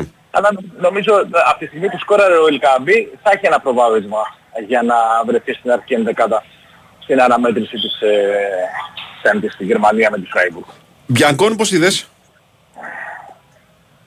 Αναμενόμενη εικόνα από ένα παίχτη που έχει καιρό να παίξει, γιατί εδώ και αρκετά, αρκετούς μήνες η συμμετοχή του είναι κάποια α, ημίχρονα που έχει πάρει με την δεύτερη ομάδα του. Ναι, ναι, ναι. Δεν έχει δοκιμαστεί δηλαδή σε υψηλό επίπεδο, σε ανταγωνιστικό Super League, σε τέτοιες αναμετρήσεις Ε, βοήθησε το γεγονός ότι αντίπαλος ήταν ο Πανετολικός. Δεν θέλω να υποτιμήσω την ομάδα του Αγρινίου, έδειξε ε, αξιόμαχη και πίστευε αρκετά ότι μπορούσε να πάρει αποτέλεσμα. Και δεν λέω μόνο για το 0-1. Και στο 2-1 δεν κλείστηκε, δεν φοβήθηκε ε, και έψαξε την, ε, την ισοφάριση. Αυτά είναι τα, αυτή ήταν η εικόνα α, του, του Πανετολικού α, και ο, ο Μπιανκόν νομίζω ότι σε κάθε ευκαιρία θα παίρνει χρόνο συμμετοχής ε, γιατί κακά τα ψέματα θέλοντας και μη. Ε, δεν έχει, δεν βγαίνουν τα κουκιά για το κέντρο της άμυνας για τον Μαρτίνες. Φορόζο και Φρέιρε, καλό 24 από τη... Α, τόσο, ε. Από, ναι. Οπότε, καλά, για πέμπτη δεν το συζητάμε. Ναι. Ε, ε, ούτε Βόλο την Κυριακή. Αργεί, το, αργεί η επιστροφή τους. Α, και κυρίως του Φρέιρε, ο οποίος έχει πάει από υποτροπή σε υποτροπή και δεν μπορείς να ρισκάρεις. Πρέπει να είσαι όχι 100, 1000% σίγουρος. Ναι, ναι, ναι. Για να τους ξαναδώσεις ε, χρόνο συμμετοχής σε επίσημο παιχνίδι. Λοιπόν, ε, φίλε, επειδή τα αγωνιστικά νομίζω δεν έχουμε να πούμε κάτι παραπάνω, έτσι, από το παιχνίδι. αυτό. Προπονήσεις για να δούμε τι θα δοκιμάσει εν ώψη Α, αυτό, αυτό. Πέδρο Άλβες, τι έγινε τώρα ξαφνικά, για πες. Ε, καταρχάς να ξεκαθαρίσουμε ότι ο Πέδρο Άλβες ε, ήδη έχει αρχίσει τις επαφές με τους ανθρώπους του Ολυμπιακού, δηλαδή όχι μόνο με τη διοίκηση, δεν λέω για τη διοίκηση, λέω για τους συνεργάτες του Κορδόν. Αχα, Ε, και δεν σημαίνει ότι φεύγει ο Κορδόν. ναι. Ο Ισπανός τους τελευταίους δύο μήνες αντιμετωπίζει ένα προσωπικό πρόβλημα, Αχα. είναι περισσότερο καιρό στη χώρα του παρά στο Ρέντι. Και επειδή λοιπόν στον Ολυμπιακό θέλουν και έναν άνθρωπο ε, να είναι εκεί, να είναι και σε καθημερινή βάση δίπλα στο Μαρτίνες, δίπλα στην ομάδα, στο, σε ρόλο συνδετικού κρίκου ε, διοίκησης ε, ομάδας, προέκυψε ο συγκεκριμένος ο Πορτογάλος, ε, για τον οποίο έβαλε το χέρι του ο, Πέδρο Μέντε, ο, Με- ο Μέντες, ο μάνατζερ. Ε, όπως ε, είχε βάλει και το χέρι του ο συγκεκριμένος και για την ε, συμφωνία του Βαγγέλη Μαρινάκη για την αγορά του πλειοψηφικού πακέτου με την ε, Rio Aves. Έχουμε δηλαδή αυτά τα δεδομένα. Και ξαναλέω, δεν τελειώνει ο Κορδόν από τον Ολυμπιακό. Μμμ. Επειδή όμως έχουν αλλάξει τα δεδομένα τους τελευταίους δύο μήνες, γι' αυτό προέκυψε αυτή η κίνηση.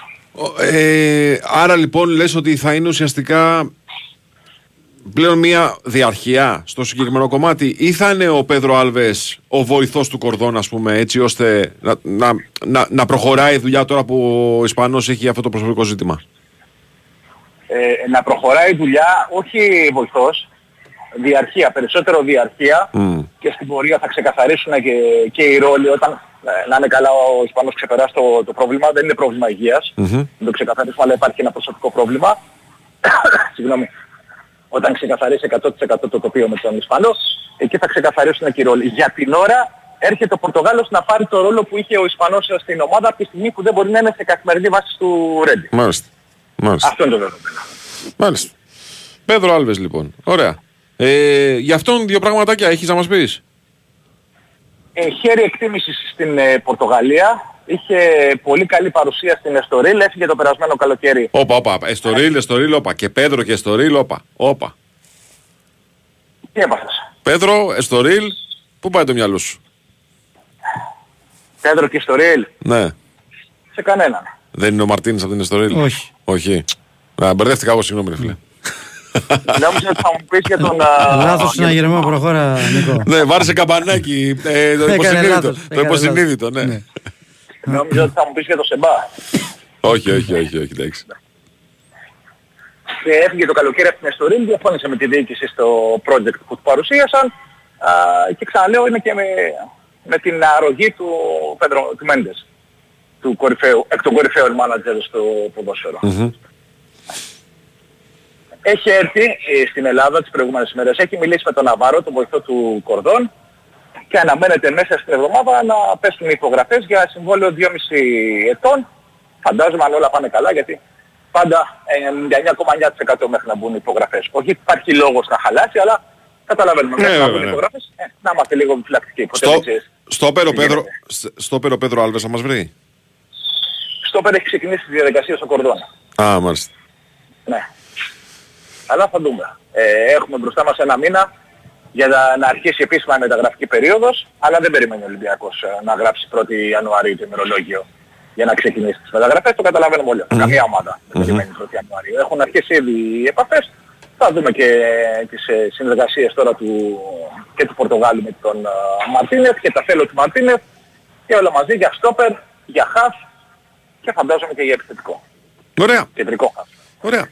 Ευχαριστούμε πολύ κυρία, καλή σου μέρα. Να είστε καλά κύριε. Καλή Έγινε, χαρά. έγινε Νικογιά. Καλημέρα, καλημέρα, καλή εβδομάδα. Λοιπόν, εγώ να σας πω πριν πάμε στο break για να ακούσουμε δελτίο ειδήσεων ότι αν ακόμα ψάχνεις τρόπους να ξενιάσεις από τα έξοδα θέρμανσης το χειμώνα και να χαρίσει την αυτονομία σου, η λύση είναι μία. Η σύνδεση με το δίκτυο φυσικού αερίου. Κάλεσε τώρα στο 11322, συνδέσουμε δωρεάν τα τέλη σύνδεσης και απόλαυσε τα πολλαπλά ωφέλη που προσφέρει το φυσικό αέριο. Ακόμα να κάνεις την αίτησή σου; Οι πολίτες των νοτιών προαστίων μπορούν να ενημερωθούν αναλυτικά για το δίκτυο φυσικού αερίου καθώς και να υποβάλουν αίτηση σύνδεσης στις ενημερωτικές εκδηλώσεις που θα γίνουν Τετάρτη 29 Νοεμβρίου στο Δημοτικό Θέατρο Μελίνα Μερκούρη του Δήμου Αγίου Δημητρίου και την 5η 30 Νοεμβρίου στο Δημαρχείο Γλυφάδας και κατά τις ώρες 10 με 2 και 5 με 8. Να πούμε κάτι, γιατί είναι σε κρεμότητα τα μάτια του κυπέλου. Ναι. Περιμένουμε μέσα στις επόμενες μέρες την ε, αλλαγή ημέρας διεξαγωγής τους. 10 και 17 Γενάρη θα γίνουν, διότι οι όποιες προσπάθειες έγιναν με την αστυνομία μπας και κάνει πίσω. δεν, δεν Απέβεις ανάκαρπες. ναι, ναι, είναι ανυποχώρητο. Οπότε ε, γι' αυτό νομίζω έχει οριστεί και τη Δευτέρα τα παιχνίδια του της ΑΕΚ, με- το παιχνίδι της ΑΕΚ με τον Άρη για το πρωταθλημα Δευτέρα έχει πάει, επειδή η ΑΕΚ παίζει Πέμπτη. Αυτήν την εβδομάδα δεν έχει κύπελο. Οπότε τα κύπελα θα γίνουν στις 10 Γενάρη και στις 17 η Ρεβάνς. Τα πρώτα παιχνίδια 10 Γενάρη και 17 η Ρεβάνς. Ναι. Κάτι το περιμέναμε. Αλλά απλά- δεν παίζει μόνο η ΑΕΚ Πέμπτη, παίζουν και άλλοι Πέμπτη. Ναι, αλλά η ΑΕΚ με τον Άρη θα παίξουν Δευτέρα. Θα παίξουν Δευτέρα. Ναι. Μάλιστα. Και ο Πάουκ με τη Λαμία επίσης. Α, και ο Πάκου με τη Λαμία; Ναι, ναι, ναι. Τώρα. Πάλι τετραήμερο θα γίνει. Δεν τώρα. ξέρω Ναι. μετά την οριστική ε, αναβολή του αγώνα την άλλη Πέμπτη, μήπως ζητήσει και ο Ολυμπιακός να παίξει Δευτέρα με το Βόλο, στο Βόλο. Ο Παναγενικό νομίζω όχι, διότι παίζει εντός έδρας παιχνίδι. Ναι. Έτσι. ναι. Και δεν νομίζω ότι το ζητήσει, αλλά για το Ολυμπιακό δεν το αποκλείω. Που παίζει το βόλο, ε; Παίζει στο Βόλο. Παίζει στο Βόλο. Επειδή παίζει Πέμπτη Φράιμπουργκ. Γι' αυτό το λέω. Ναι. Ωραία, θα τα δούμε. Άρα περιμένουμε τις επόμενες μέρες, σήμερα, αύριο, μεθαύριο, την ανακοίνωση της ΕΠΟ. Ωραία. Τα κύπελα. Ωραία. Πάμε break. Δελτίο ειδήσεων. Επιστρέφουμε με Παναθηναϊκό.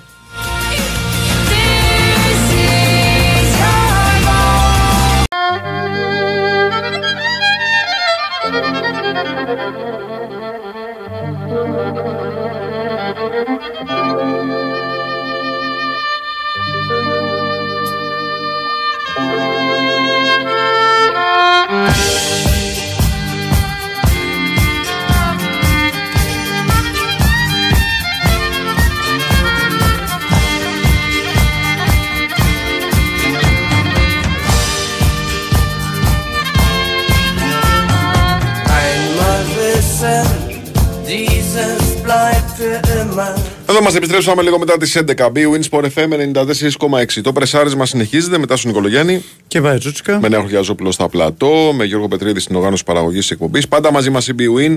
Είσαι στην B-Win για τις καθημερινές προσφορές, τα μοναδικά έπαθλα, τις ενισχυμένες αποδόσεις και τα ειδικά σε αμέτρητα πρωταθλήματα. Ρυθμιστή σε ΕΠ, συμμετοχή για άτομα άνω των 21. Παίξει υπεύθυνα, όροι και προποθέσει στο bwin.gr.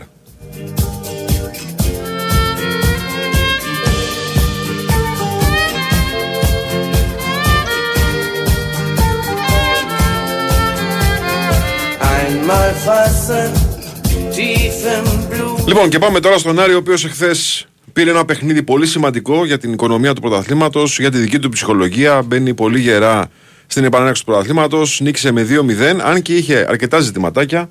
Ε, αγωνιστικά εννοώ, με υπηρεσιακό αριστερό μπακ έπαιξε. Ε, και διάφορα προβλήματα μέσα στην διάρκεια του παιχνιδιού. Αλέξη Σαββόπουλο, να μας τα βάλεις μια σειρά. Καλημέρα σα, κύριε. Γεια Καλή σου, εβδομάδα. Αλέξη. Καλή εβδομάδα. Καλημέρα, καλημέρα. Καλή, καλή εβδομάδα. Ναι, η αλήθεια είναι ότι έδωσε έτσι ένα πολύ μεγάλο ενδιαφέρον τώρα ε, στα όσα διαδραματίζονται ψηλά στη, στη βαθμολογία με την, ε, με την νίκη του αυτή. Λέγαμε και τις προηγούμενες εβδομάδες παιδιά του Άρης είχε ανάγκη μια τέτοια μεγάλη νίκη. Την έψαχνε και την έκανε χθες βασιζόμενος κυρίως στην πιστή εφαρμογή ενός, ε, ενός πλάνου που βγήκε και εκτελέστηκε νομίζω με υποδειγματικό τρόπο από τους ποδοσφαιριστές του Άρη στο, στον αγωνιστικό χώρο. Μια ομάδα που ήταν απολύτως συγκεντρωμένη, προσιλωμένη στο τι έπρεπε να κάνει και πώς θα το κάνει με δυναμισμό και αυτοθυσία πολλές φορές που δεν την έχουμε δει σε πολλά παιχνίδια φέτος, δηλαδή χαρακτηριστικά που δεν τα είχε σε πολλά, σε πολλά παιχνίδια, με υποδειγματική άμυνα, με πολύ καλή ε, λειτουργεί ανασταλτικά στο χώρο του κέντρου, κυρίως στον άξονα, περιορίζοντας δηλαδή τον Παναθηναϊκό σε αυτό το ε, δυνατό του συνδυαστικό παιχνίδι από τον, από τον άξονα. Με πολύ σημαντική για μένα την προσθήκη του Ζουλ, δηλαδή ο Ζουλ είναι το μοναδικό κλασικό εξάρι που διαθέτει ο Άρης και δεν τον είχε τόσο καιρό και φάνηκε ότι, εντάξει, χωρίς να είναι ο παίκτης που θα προωθήσει το παιχνίδι μπροστά, αλλά τουλάχιστον κόβει ε, και βοηθάει και τους άλλους δύο, τον Φερστράτε και τον ε, Νταρίντα στα τρεξίματά τους και την κάλυψη των χώρων στη, στη, στη μεσαία γραμμή. Ε, έκλεισε με ντουμπλαρίσματα και τα, και τα πλάγια, δηλαδή ο Μαντσίνη δεν πέρασε μια φορά νομίζω σε μια προσωπική ενέργεια, ούτε ο Βέρμπιτς ε, από την άλλη πλευρά και, αφ, και αν ε, συνυπολογίσει το γεγονός ότι έχει δύο εξαιρετικούς στόπερ που καθάριζαν ό,τι περνούσε από πίσω και ένα φόρο ο οποίος για μένα είναι ο καλύτερος φόρος του πρωταθλήματος, ο, ο Μωρόν, ε, ε, εκμεταλλεύτηκε και τα λάθη που έκανε ο Παναθηναϊκός και κέρδισε αυτό το παιχνίδι. Δεν έπαιξε μια μπαλάρα, εντάξει, δεν θέλω τυφλή κανείς νομίζω στον Άρη, ότι ο Άρης έπαιξε, έπαιξε και είναι πολύ σημαντικό για τον προπονητή του και την ομάδα όπως ακριβώς έπρεπε να παίξει ε, κόντρα στο, στον πρωτοπόρο του, του πρωταθλήματος και σε μια πιο δουλεμένη ομάδα όπως είναι ο Παναθηναϊκός. Αυτό δούλευε όλη την προηγούμενη εβδομάδα ο Μάντζιος, ήθελε να είναι κοντά οι γραμμές, ήθελε οι παίκτες να πηγαίνουν στις προσωπικές μονομαχίες, να μην χάνουν το χώρο τους και κυρίως όπως τους έλεγε να μην παρασυρθούν από το ρυθμό που θα πάρει η αναμέτρηση. Και νομίζω ότι ήταν πολύ κομβικό, δεν ξέρω τι λέτε εσείς, αλλά νομίζω ότι ήταν πάρα πολύ κομβικό το γκολ που πετυχαίνει και με τον τρόπο που πετυχαίνει στο 43.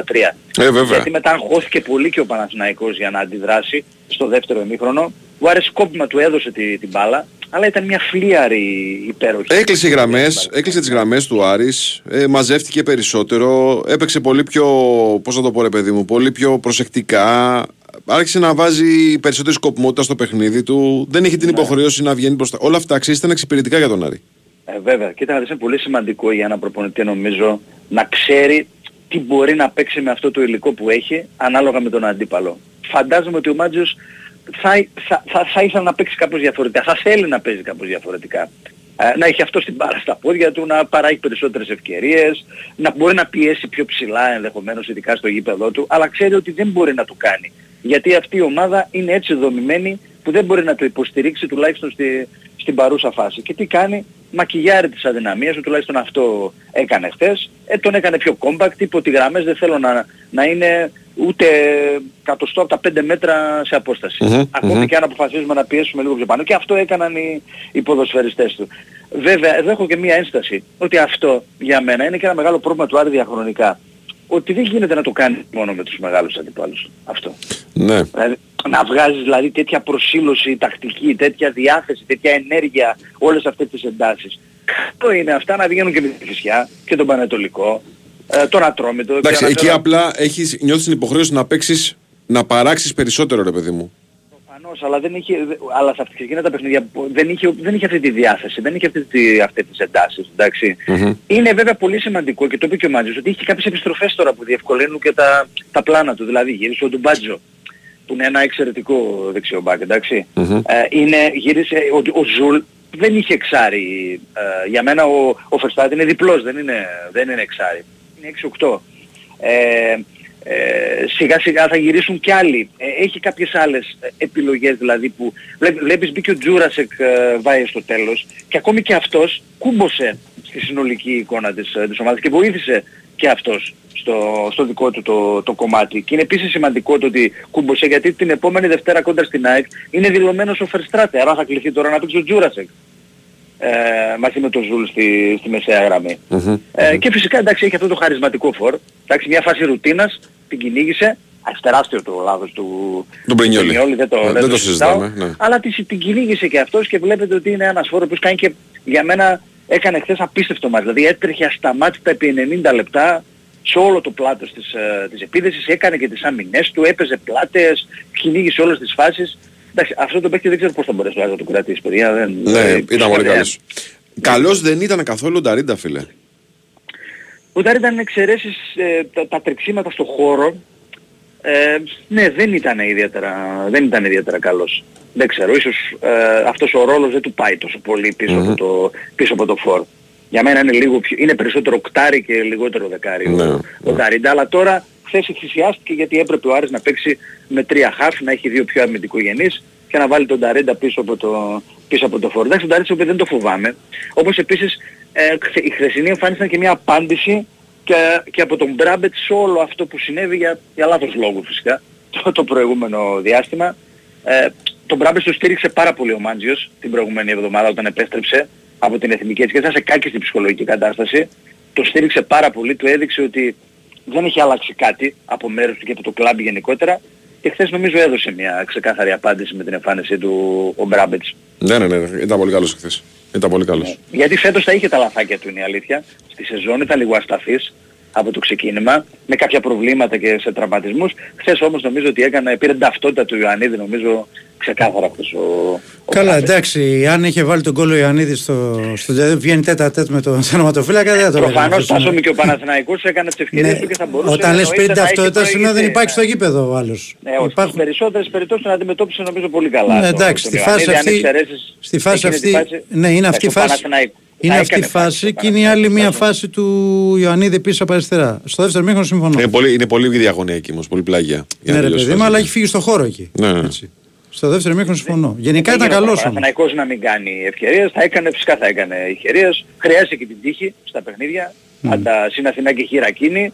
Χρειάζεται και τον τερματοφύλακά σου, που έστα, όταν χρειάστηκε ήταν και, αυτός, ήταν και αυτός εκεί. Αλλά νομίζω και αυτό λέω ήταν πολύ κομβικό. Ε, Μπήκε τον γκολ εκεί στο τέλος με αυτόν τον τρόπο και ο Παναθηναϊκός λίγο αποδιοργανώθηκε, αγώθηκε και πολύ να επιστρέψει στο μάτι Στο δεύτερο μήχρονο ο Παναγικός ήταν πάρα πολύ κακός. Στο πρώτο μήχρονο διαφωνώ εγώ. Εντάξει, ταπεινή μου άποψη ήταν απόλυτα κυρίαρχος. Βέβαια, βέβαια. Τα Είχε χάφ πολύ του συντριπτικό πιστεύω. ποσοστό κατοχής, Να σου πω ναι. κάτι, ναι, η τα χάφ του για μένα ήταν μεγάλη δύναμη του Παναγικού στο πρώτο μήχρονο. Απλά δεν την αξιοποίησε, διότι τις φάσεις που είχε τις έκανε γκολ και δεν πήρε περισσότερα πράγματα από τους- από τους επιθετικούς του. Κατάλαβε, σε αντίθεση με τον Άρη και τον Μωρόν, που πολύ σωστά είπες ότι ήταν ε, σε τρομερή κατάσταση. που ακόμη και στα κόρνερ, γιατί ο Παναθηναϊκός είχε σε 9 κόρνερ, Ναι, δεν ναι. έχασε ούτε μία κεφαλιά ο Άρης. Δηλαδή ήταν απόλυτα προσιλωμένος σε αυτό που είχε δουλέψει όλη την προηγούμενη εβδομάδα, εκτελέστηκε άψογα ε, και, και πήρε έτσι μια πολύ σημαντική νίκη που σαφώς εντάξει, του τονώνει την αυτοπεποίθηση, δεν το, δεν το συζητάω, τον κρατάει σε μια απόσταση από τους τέσσερις πρώτους λογική. Και λέω λογική με βάση και τις απώλειες που είχε μέχρι Μμμ. τώρα στη, στη σεζόν, ειδικά στο, στο γήπεδό του.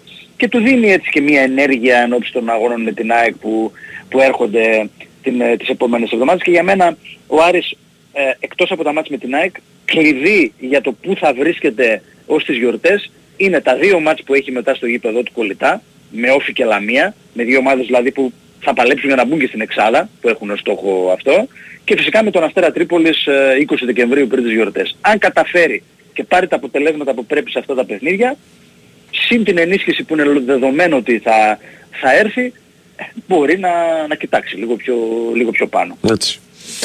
Ωραία. Αλέξη, μου σε ευχαριστούμε πάρα Ε, πολύ. Αλέξη. Να είστε παιδιά. καλή Καλή μέρα. σου μέρα,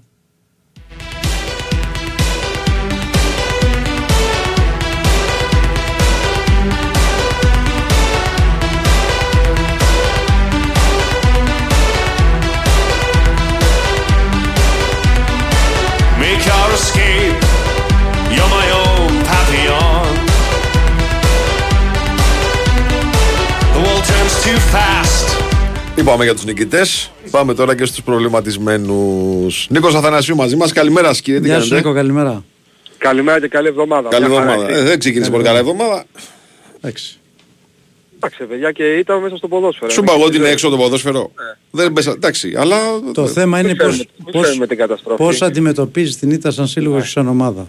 Με Πολύ τις- σωστά. Και αν Πάνω μπορεί- απ' όλα, και σε πώς την αυτές τις ξεπερνάς. καταστάσεις Ναι. Παίζει ρόλο η διαχείριση, Η διαχείριση της της ήττας. ήττας. Από τις κρίσεις, δεν υπάρχει κρίση, η διαχείριση της ήττας. Σωστό. Και μέχρι στιγμής, για να ε, καλύψουμε και αυτό το κομμάτι, ο Παναθηναϊκός τις ήττες του και πέρσι και φέτος, μέχρι στιγμής, επαναλαμβάνω, τις διαχειρίζεται με τον καλύτερο δυνατό τρόπο. Υπενθυμίζω εγώ ότι μετά την ε, ήττα από την ΑΕΚ στη Λεωφόρο, ο Παναθηναϊκός έτρεξε ένα σερί με πέντε νίκες και μια ισοπαλία. Έτσι Ναι. α, εκμεταλλευόμενος το καλό πρόγραμμα που, που είχε και έκανε γκέλα μόνο στη λεωφόρο στο εντός ένας παιχνίδι με τον ΠΑΟΚ α, σε αυτό το 2-2. Τώρα όσον αφορά το χθεσινό παιχνίδι νομίζω ήταν ένα δωρεάν α, σεμινάριο αυτοκαταστροφής του Παναθηναϊκού, ποδοσφαιρικό. Έδειξες σε όλο τον υπόλοιπο ποδοσφαιρικό κόσμο πώς μπορείς από μόνος σου να βάλεις τα δάχτυλά σου και να βγάλεις τα μάτια σου, ξεκάθαρα. Έτσι, φυσικά ο Άρης είχε το δικό του σχέδιο το οποίο α, εν τέλει λειτουργήσε, αλλά α, στο μεγαλύτερο διάστημα του παιχνιδιού και ειδικά στο πρώτο μήχρονο ο Παναθηναϊκός ήταν κυρίαρχος, έτσι, συμφωνώ απόλυτα με τον Τάσο σε αυτό που είπε πριν στον Αλέξη και μάλιστα ε, για την ιστορία εγώ εδώ να πω ότι ο Παναθηναϊκός έχει δημιουργήσει δύο πολύ μεγάλες ευκαιρίες από κόρνερ, άσχετα αν οι κεφαλιές δεν Το ήταν Αράο και το Γετβάη. και ο Αράο και ο Γετβάη σηκώνονται μόνοι τους. Ο Αράο από το ύψος της μικρής περιοχής στο πρώτο δοκάρι και ο Γετβάη πιο κεντρικά στο δεύτερο μήχρονο και κάνουν κεφαλιές ε, για το παιδικό πρωτάθλημα. Οκ. Στο πρώτο μήχρονο λοιπόν ο Παναθηναϊκός εκεί όπου πρέπει να μετουσιώσει σε γκολ την απόλυτη περιοχή του χάνει τη μία ευκαιρία πίσω από την άλλη. Έτσι. Και χωρίς να απειληθεί, έχει απειληθεί μόνο μία φορά από ένα Λάθος του παιδικό Κότσιρα. λάθος του Κότσιρα, όπου εκεί ο Παναγύρης εκτελεί και το βγάζει ο Μπρινιόλης. Εκεί Εντάξει, να και θυμίσουμε υπάρχει- ότι το έβγαλε ο Μπρινιόλ, έτσι. Βέβαια, το έβαλε. Το Γιατί έβγαλε. Και σήμερα, φάση τους σήμερα Σάββατο, ξαφνικά ο Μπρινιόλ έχει γίνει ένας άχρηστος, ανίκανος που δεν μπορεί, είναι λίγος για τον Παναγικό κλπ. Απλά να θυμίσω ότι έχει βγάλει το, το τετ α τετ του Παναγίδη, έχει Αυτό. βγάλει, έχει βγάλει το πλασέ του Μορόν στο δεύτερο ημίχρονο πριν το δεύτερο γκολ. Άστο να θέλει να τα πει. Όχι, εντάξει, απλά επειδή Όχι, σήμερα είναι, όχι, είναι δεν η θα μέρα τα του πει. Μπρινιόλη, ρε παιδάκι μου. Αν βάλουμε Θέλει να κάποιον τα να, πει. να ρίχνουμε Θέλει βελάκια να στον τα Μπρινιόλη σήμερα. Εντάξει, Όχι, οκ. θέλει να τα πει και το καταλαβαίνω. Μπορεί και εγώ το ίδιο να νιώθω. Απλά κάποια στιγμή θα πρέπει να τραβήξουμε μία γραμμή και να μην ασχολούμαστε με αυτή την ανίκητη βλακεία γιατί κάνει μόνο κακό και ξέρεις τι. Η πλειοψηφία του κόσμου που ακούει θέλει να ακούει σοβαρά πράγματα. Ναι. Αν κάθεται και ακούει και εμάς, που πρώτος εγώ πέφτω στην παγίδα, έτσι δεν λέω για τον Τάσο τώρα. Αν κάθεται να ακούει και εμάς να ασχολούμαστε τώρα με την ε, ηλικιότητα αυτή την ποδοσφαιρική που κυριαρχεί στην Ελλάδα, ε, θα χάσουμε το νόημα, θα χάσουμε και την μπάλα. Ε, Ωραία. είναι πολύ μεγάλο το λάθος που κάνει ο Μπρινιόλη, δεν το συζητάμε καν. αυτό, Τεράστιο. Έτσι. Ε, και επειδή είχε περάσει και ένα... μ, Α, έντονο τεράστιο το χρονικό λάθος. διάστημα- Το λάθος είναι τεράστιο. Τι Όχι, σημαίνει ρε, αυτό; πλέον έτσι το Κύριε κάνω. Βάιε, Θα κύριε ακολουθήσω. Βάιε, θα πω, θα πω κι άλλα. Όχι, μισό λεπτάκι. Ναι. Υπάρχει, εδώ τώρα δεν υπάρχει περίπτωση ούτε πολιτικής ούτε διπλωματίας. Υπάρχει μια πραγματικότητα η οποία λέει το εξής.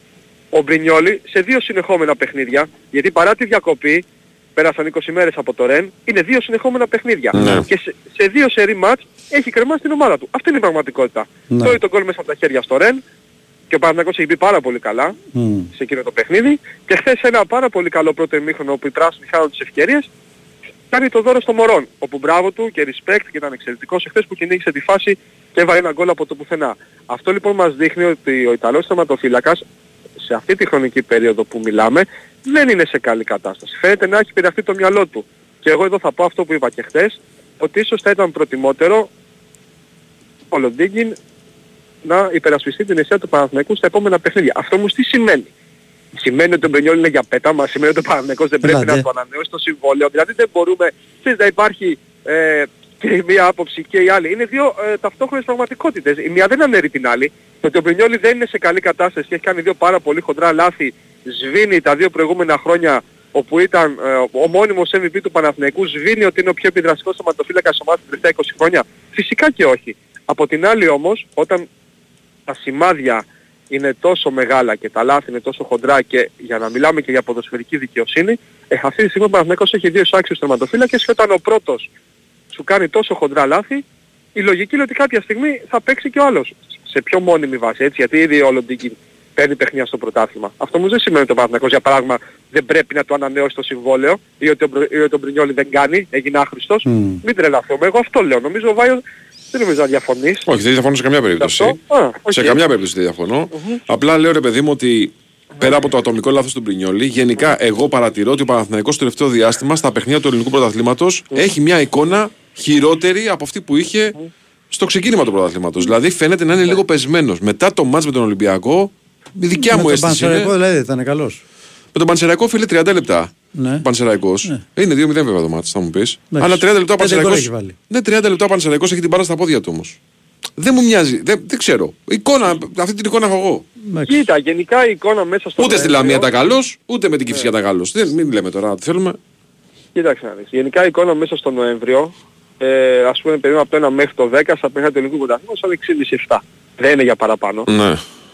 Δεν μπορώ να πω ότι ήταν κακός. Εντάξει, και φυσικά απλά ρε παιδί μου έβαλε μόνο ένα γκολ, θα μπορούσε να βάλει περισσότερα, απειλήθηκε μόνο μία φορά. Στη Λαμία ναι, δεν ήταν καλός.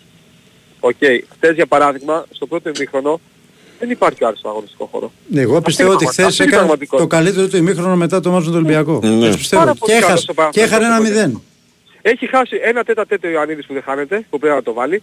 Έχει χάσει ένα δεύτερο από το ύψος ε, της μικρής περιοχής και πλάγια. Οκ, είναι δύσκολο από εκεί να το βάλει. Εκεί είναι δύσκολο. Είναι πολύ Χάσει- πλαγιά, ναι, πολύ πλαγιά. Έχει χάσει δύο ο Μπερνάρντ Ναι, και τα δύο του Μπερνάρντ, ειδικά το δεύτερο, έχει όλο το τέρμα φάτσα. Το δεύτερο Όλο το Στο τέρμα. τέλος του ημιχρόνου. απέναντι γωνία το Ναι, στέλνεις αυτό και πάει με μπάλα το μέσα. σκορ στο 1-0 στην τελευταία φάση Και του στο ημιχρόνου. πρώτο το Και σουτ που βλέπεις- έχει κάνει το πιάνο Κουέστα, αλλά μπορεί έχει την Πάει πάσα out. στο Μλαντένοβιτς. Ναι, Έχει έχει την και πάσα στο πάσα, Μλαντένοβιτς. μπορεί να εκτελέσει με περισσότερη δύναμη της απέναντι γωνία, 100 πράγματα μπορεί να κάνει και κάνει αυτό. Οκ, όταν σε αυτό το παιχνίδι λοιπόν ο Ιωαννίδης έχει αυτές τις εκτελέσεις, ο τερματοφύλακάς σου κάνει αυτό το λάθος, ο Μπερνάρντ επίσης παταλεί ευκαιρίες. Και βλέπεις για παράδειγμα τον center της αντίπαλης ομάδας να δημιουργεί από το πουθενά ένα γκολ και τον Μενέντες να κάνει την εκτέλεση της ζωής του, γιατί είναι τρομερή η εκτέλεση που κάνει στο δεύτερο γκολ του Άρη, πραγματικά τρομερή, δηλαδή έχει την ανοιχτή γωνία του Μπρινιόλη και επιλέγει να τον νικήσει από την κλειστή γωνία και με τον κότσερα πάνω στη γραμμή. Και στέλνει την μπάλα, παιδιά πραγματικά είναι φοβερό το τέλημα που έχει κάνει ο τύπος. Ναι. Πραγματικά. Όταν λοιπόν σε αυτές τις καθοριστικές στιγμές ο Άρης κάνει το τέλειο και ο Παναθηναϊκός κάνει το χειρότερο δυνατό, ε, δεν μπορείς να πάρεις αποτέλεσμα. Αυτή είναι η πραγματικότητα. Σωστό. Και επίσης είναι πάρα πολύ ε, σημαντικό να αναφερθούμε στο εξής. Είναι πολύ προβληματική η εικόνα του Παναθηναϊκού από το 46 μέχρι το 72. Για μένα αυτό είναι το πιο σημαντικό. Έτσι. Που είπες Είναι η τώρα. ίδια εικόνα, είναι η ίδια εικόνα ακριβώς στο, με το παιχνίδι κόντρα στη Ρεν. Που οκ, Ναι, άλλη ναι. ομάδα μία, άλλη άλλη, αλλά η Ρεν παίζεις με 10 παίχτες και ο Άρης είναι κλεισμένος στο μισό γήπεδο. Εκεί ο Παναθηναϊκός παιδιά με εξαίρεση ένα σουτ του Τσέριν Τίποτα δεν που έχει πέρασε κάνει. μπάλα λίγο out, Τίποτα δεν δεν κάνει έχει κάνει. Τίποτα δεν έχει κάνει. Και ο Τζούρισιτς που πέρασε από τον πάγκο ήταν σαν να παίζει ο Παναθηναϊκός Με με 10. Ναι. Μπορεί να ακουστεί υπερβολικό, Έτσι αλλά είναι, πραγματικά έτσι είναι. και στη φάση του δεύτερου γκολ περιμένει την μπάλα να έρθει στα πόδια του και την κλέβει ο αντίπαλος. Και από εκεί ξεκινάει το Στη το φάση στο δεύτερο του γκολ Άρη. οι περισσότεροι λένε το λάθος του Γεντβάι. Λάθος. Ο Γεντβάι Είναι- βλέπει τον όχι, Τζούρισιτς εγώ- ναι, εγώ μόνο διαφωνώ. του, Οκ, ναι. μόνο του και απλά ο Τζούρισιτς πρέπει να κάνει τα βήματα για να πάρει την μπάλα. Και τι να κάνει τα βήματα μπρος στην μπάλα, κάνει πίσω βήματα. Ε, Είναι, είναι η φράση που μου έρχεται στο μυαλό που λέει κύριε να σου φτιάξουμε και το τσάι. Πάει χαλαράς, Δηλαδή, πολύ ναι, χαλαρά φίλε, στη δεν- φάση. δεν πάει καν. Περπατάει. Δεν και τα γίνεται χέρια. τώρα αυτό. Δεν είναι Και- εικόνα και αυτή τώρα. σηκώνει και τα χέρια και δεν γυρίζει πίσω να καλύψει το κενό γιατί και η άμυνα του Παναθηναϊκού είναι σαν ισορροπία. Βέβαια. Δεν γυρίζει καν. Ή ας πούμε για παράδειγμα ο Γετβάη όταν περνάει η πρώτη διαγώνια μπάλα και βγαίνει στα δεξιά σταματάει να τρέχει. Τρώει Ναι. μετά την τριπλά ο Σέγκεφελτ. Δηλαδή το ένα λάθος διαδέχεται το άλλο. Ναι, ναι. ναι. Ε, ο Μενέντες, ok, κάνει τρομερό τελείωμα, αλλά εκτελεί από μόνος του. Αλλά σε αυτό το διάστημα ο Παναθηναϊκός δεν κάνει φάση.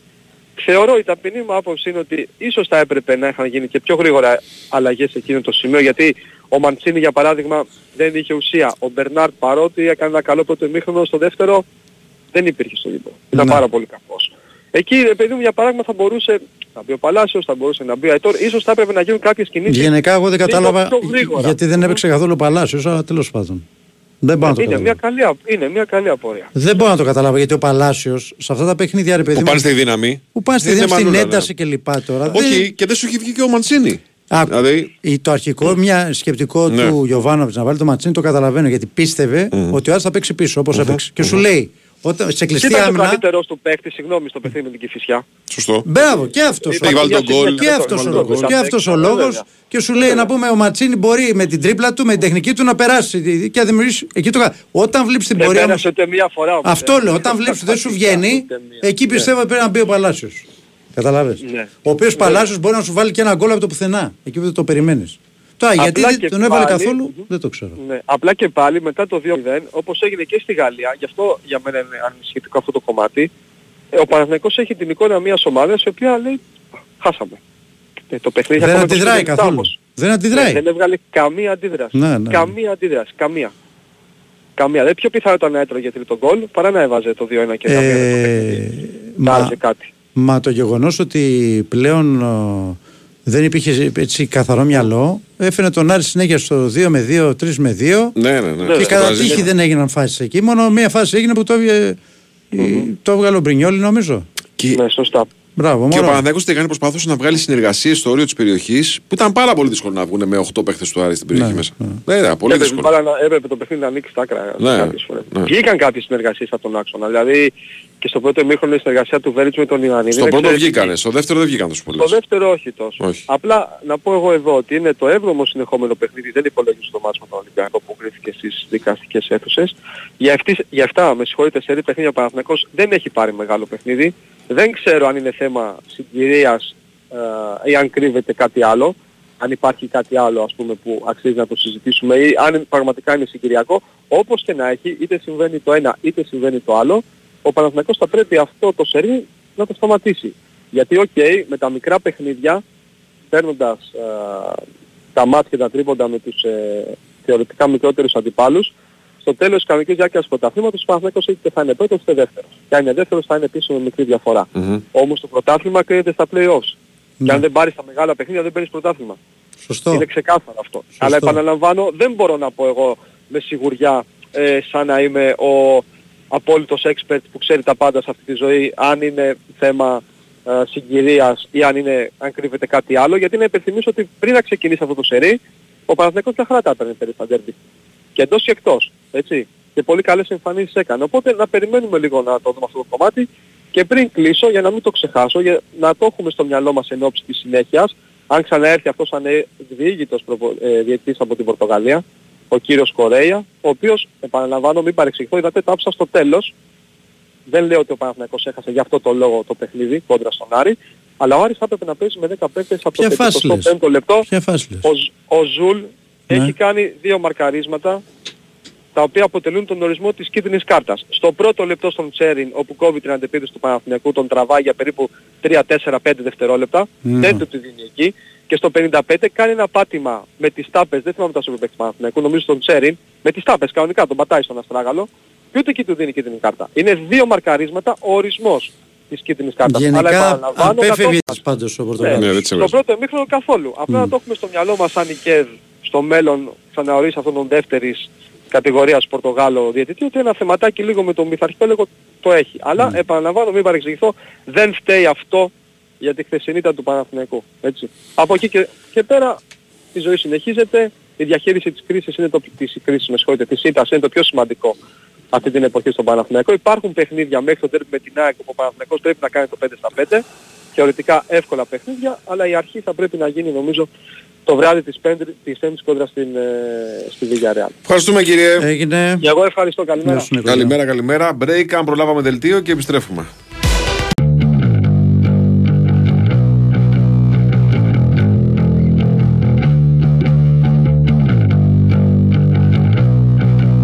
Get these bad days, baby, I just don't know. I'm in my own world, in it, I don't know. And you can blame it in a world of fools, cause you know that you're no friend of mine.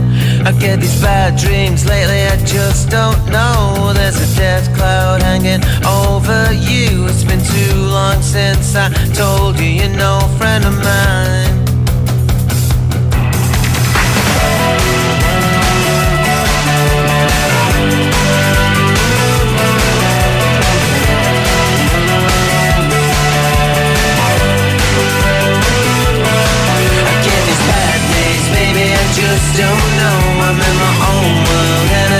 Εδώ, εδώ είμαστε, επιστρέψαμε λίγο μετά τις 11.30 Bwin Sport FM 94,6 Το πρεσάρισμα συνεχίζεται Μετά στον Νικολογιάννη Και βάει ο Τσούτσικα. Με Νέο Γιάζοπλο στα πλατό Γιώργο Πετρίδη στην οργάνωση παραγωγής της εκπομπής Είμαστε έτοιμοι να πάμε στη Θεσσαλονίκη Γιατί πέρα από το, την πεντάρα με τον Πανσεραϊκό Έχουμε να συζητήσουμε και τον τελικό πρωτιάς με την Άιντραχτ Δημήτρης Τζομπατζόγλου είναι μαζί μας Καλημέρα σας, κύριε καλή εβδομάδα Γεια σας Δημήτρη. καλή. Γεια σας, καλημέρα, καλή εβδομάδα. Ε, ναι, όλα μαζί. Συνδυασμός και το τι έγινε και το τι έρχεται. Ε, για όλο νομίζω θετική άβρα υπάρχει, καλό κλίμα. Είναι καλά ο, ο ΠΑΟΚ, το, το δείχνει, το, το επιβεβαιώνει. Ε, με τα αποτελέσματα, τη, την άβρα, την προοπτική που έχει, το ότι έχει κλείσει την απόσταση από τους ε, άλλους. Αυτή η ανυπομονησία βεβαίως για το πολύ μεγάλο μάτς της ε, Γερμανίας που αναμένονταν έτσι από το Σεπτέμβριο και τώρα ήρθε και ετοιμάζονται και χιλιάδες φίλαθλοι να, να ταξιδέψουν. Αυτό που λέει ο Λουτσέσκου για μια εξήγηση για το πόσο καλά είναι ο ΠΑΟΚ και το πόσο έχει φτάσει σε top φόρμα πιο γρήγορα από, από εκείνο που περίμενε και ο ίδιος γιατί μιλούσε για Δεκέμβριο, μιλούσε για Ιανουάριο και εξήγησε ότι ένας από τους λόγους είναι ότι δεν έχουμε τραυματισμούς. Γιατί Παξίλο, α- αυτό είναι που ε, τον βοηθάει να ενεργοποιήσει 20 παίχτες όπως θέλει, τον βοηθάει να κάνει πολύ καλή προπόνηση. Αυτό θεωρεί ότι έχει φτάσει στον ΠΑΟΚ σε τέτοια απόδοση αρκετά νωρίς στη σεζόν, παρότι έχει κάνει μεταγραφές στο, τε- στο τελείωμα του, του καλοκαιριού και βλέπεις ένα ΠΑΟΚ ο οποίος και σε οργανωμένες άμυνες ε, και σε ανοιχτό γήπεδο, γιατί πλέον στη γρήγορη μετάβαση είναι πάρα πολύ καλός, μπορεί και παράγει ποδόσφαιρο, μπορεί και σκοράρει, παρά το ότι τα φόρ του δεν είναι στα γκολ, δεν είναι στις φάσεις, ο ΠΑΟΚ όμως έχει 3, 4, 5 γκολ σε σε πολλά γήπεδα, σε Ελλάδα και, και Ευρώπη ε, και είναι εξαιρετικά. Έχοντας δώσει μάλιστα και τα τρία ντέρμπι στην Αθήνα για το πρωταθλημα Γιατί και αυτός είναι παράγοντας που Βεβαίως. πρέπει να αποθυμίζουμε εν ώψη και του δεύτερου γύρου ή το πώς τελειώνει ο πρώτος ε, γύρος. Ε, όλα αυτά τον βοηθούν. Ναι, έχει προβλήματα. Ναι, ακόμη κάποιες μεταγραφές του δεν έχουν αποδώσει. Ναι, στα στόπερ ε, μ, δεν βγάζει τόσο μεγάλη ασφάλεια όσο θα, θα έπρεπε. Ε, έχει κάποια τέτοια ζητήματα. Παρ' όλα αυτά η ταυτότητα είναι Λουτσέσκου, το συνδυαστικό ποδόσφαιρο που βλέπουμε ε, σε όλα τα γήπεδα ε, είναι η δουλειά του, του προπονητή ε, που φέτος καταφέρνει για πρώτη φορά να έχει ενεργούς τόσους πολλούς ποδοσφαιριστές και μέχρι στιγμής να πρωταγωνιστεί και σε Ελλάδα και σε Ευρώπη κάτι που δεν έχει καταφέρει ο Λουτσέσκου, επαναλαμβάνω, συνδυασμό ε, δύο πολιών σε Ελλάδα και Ευρώπη δεν τον έχει πετύχει. Ε, πέρα στο μάτσο Πασεραϊκό με αυτές τις συνθήκες, με τον Πάοκ πολύ καλό και σε οργανωμένη άμυνα και σε ανοιχτό γήπεδο ε, να βγάζει μεταβάσεις. Του πήγε πολύ καλά το όλο πλάνο με τον χρόνο που ήθελε να δώσει στους ποδοσφαιριστές και εν ώψη πέμπτης. Ε, και νομίζω τώρα αν σήμερα, αύριο, επιβεβαιωθεί ότι είναι καλά ο Μπάμπα και παίζει ο Γκανέζος, γιατί καλή ομάδα, καλή δουλειά και το, το σύνολο, αλλά είναι κάποιες μονάδες υπερπολίτημες. Ε, βέβαια. Αν παίξει και ο Μπάμπα την Πέμπτη, που για μένα είναι ίσως ο πολυτιμότερος στη λειτουργία του συνόλου. Τι μας λένε οι πιθανότητες; Ε, πολύ δύσκολο. Είναι, είναι να μπει, δηλαδή να μπει, να ζοριστεί, να δοκιμάσει και να δούμε αν αντέχει και αν έχει κάποιο, κάποια ενόχληση. Μπες, Καλές- καλές ζωρίσου θέσεις και άντεξε δηλαδή είναι αυτό το θέμα, έτσι τώρα, ενώπιση Ναι, πέμπτης. μην τυχόν του βγάλει κάτι, δεν Ναι. μπορεί να το προβλέψει αυτό. Ναι. Γιατί ήρθε η κρίσιμη στιγμή να δοκιμάσει. Μμμ. Πήγε καλά η αποθεραπεία, με μπάλα μόνος του κλπ. Πρέπει να μπει τώρα στη μάχη και στην κόντρα στις, στις κόντρες τους συμπαίκτες του να δούμε αν ο τετρακέφαλος αντέχει, αν είναι όλα καλά ή αν βγάλει κάποια ενόχληση. Ε, αυτό είναι το μόνο ζήτημα. Νομίζω ότι κατά τα άλλα την ενδεκάδα την έχει στο μυαλό του. Την έχει δουλέψει από πριν και του πήγε καλά και το μάτι μαθεραϊκό για όλα όσα ήθελε. Πιστεύω θα βάλει Βιερίνια ως δεξιμπάκ. Ε, στα χαφ πιστεύω θα έχει Μεϊτέ ως Δόεφ. Στο 10 τον Κωνσταντέλια αριστερά τον Τάισον και δεξιά τον ε, Ζίβκοβιτς που γυρίζει. Σαμάτα στο φορ. Στα στόπερ, στα στόπερ λογικά κουλιαράκης και Τζιόρα, αλλά α, α, ας το δούμε και στην πορεία των, ε, των ημερών.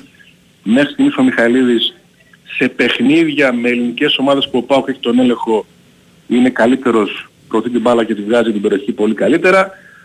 Ο Εκόμ δεν εμπνέει εμπιστοσύνη. Νομίζω πάντως θα πάει με κουλιαράκι και Τζιόρα στο μεγάλο μάτι της Πέμπτης κόντρα στην Έντρα που έχασε μετά από κάνα δύο μήνες Ναι. από την δυνατή σου Γκάρδη με ένα-δύο, αλλά και εκείνοι το περιμένουν πώς και πώς. Συνήθως την Πέμπτη το βράδυ παίζεται όχι μόνο το γόητρο βαθμίωμλος, παίζεται η πρόκληση σε μια φάση ευρωπαϊκής διοργάνωσης. Μια ολόκληρη φάση παίζεται. Βέβαια, βέβαια, βέβαια. βράδυ, όποιος κερδίσει πηγαίνει στους ε, 16 κατά πάσα πιθανότητα για να μην υποτιμούμε και την τελευταία αγωνιστική. Αν πάει στους 16 κατευθείαν παίζει Φλεβάρι πάλι. Φλεβάρι, Ε, ναι, Φλεβάρι. Η ενδιάμεση πότε γίνεται τον 32. Ε, Μάρτιο παίζει. Μάρτιο παίζει. Φεβρουάριο θα παίξουν ε, Α, μπράβο. τα Α, μπράβο. play-off που λέμε. Α, μπράβο. Α, της, μπράβο. ε, Α, μπράβο. του conference όπου μπορεί να πάνε και οι υπόλοιποι της ε, ελληνικής ε, πλευράς. Είναι, είναι τεράστια υπόθεση ακόμα και για το πρωτάθλημα.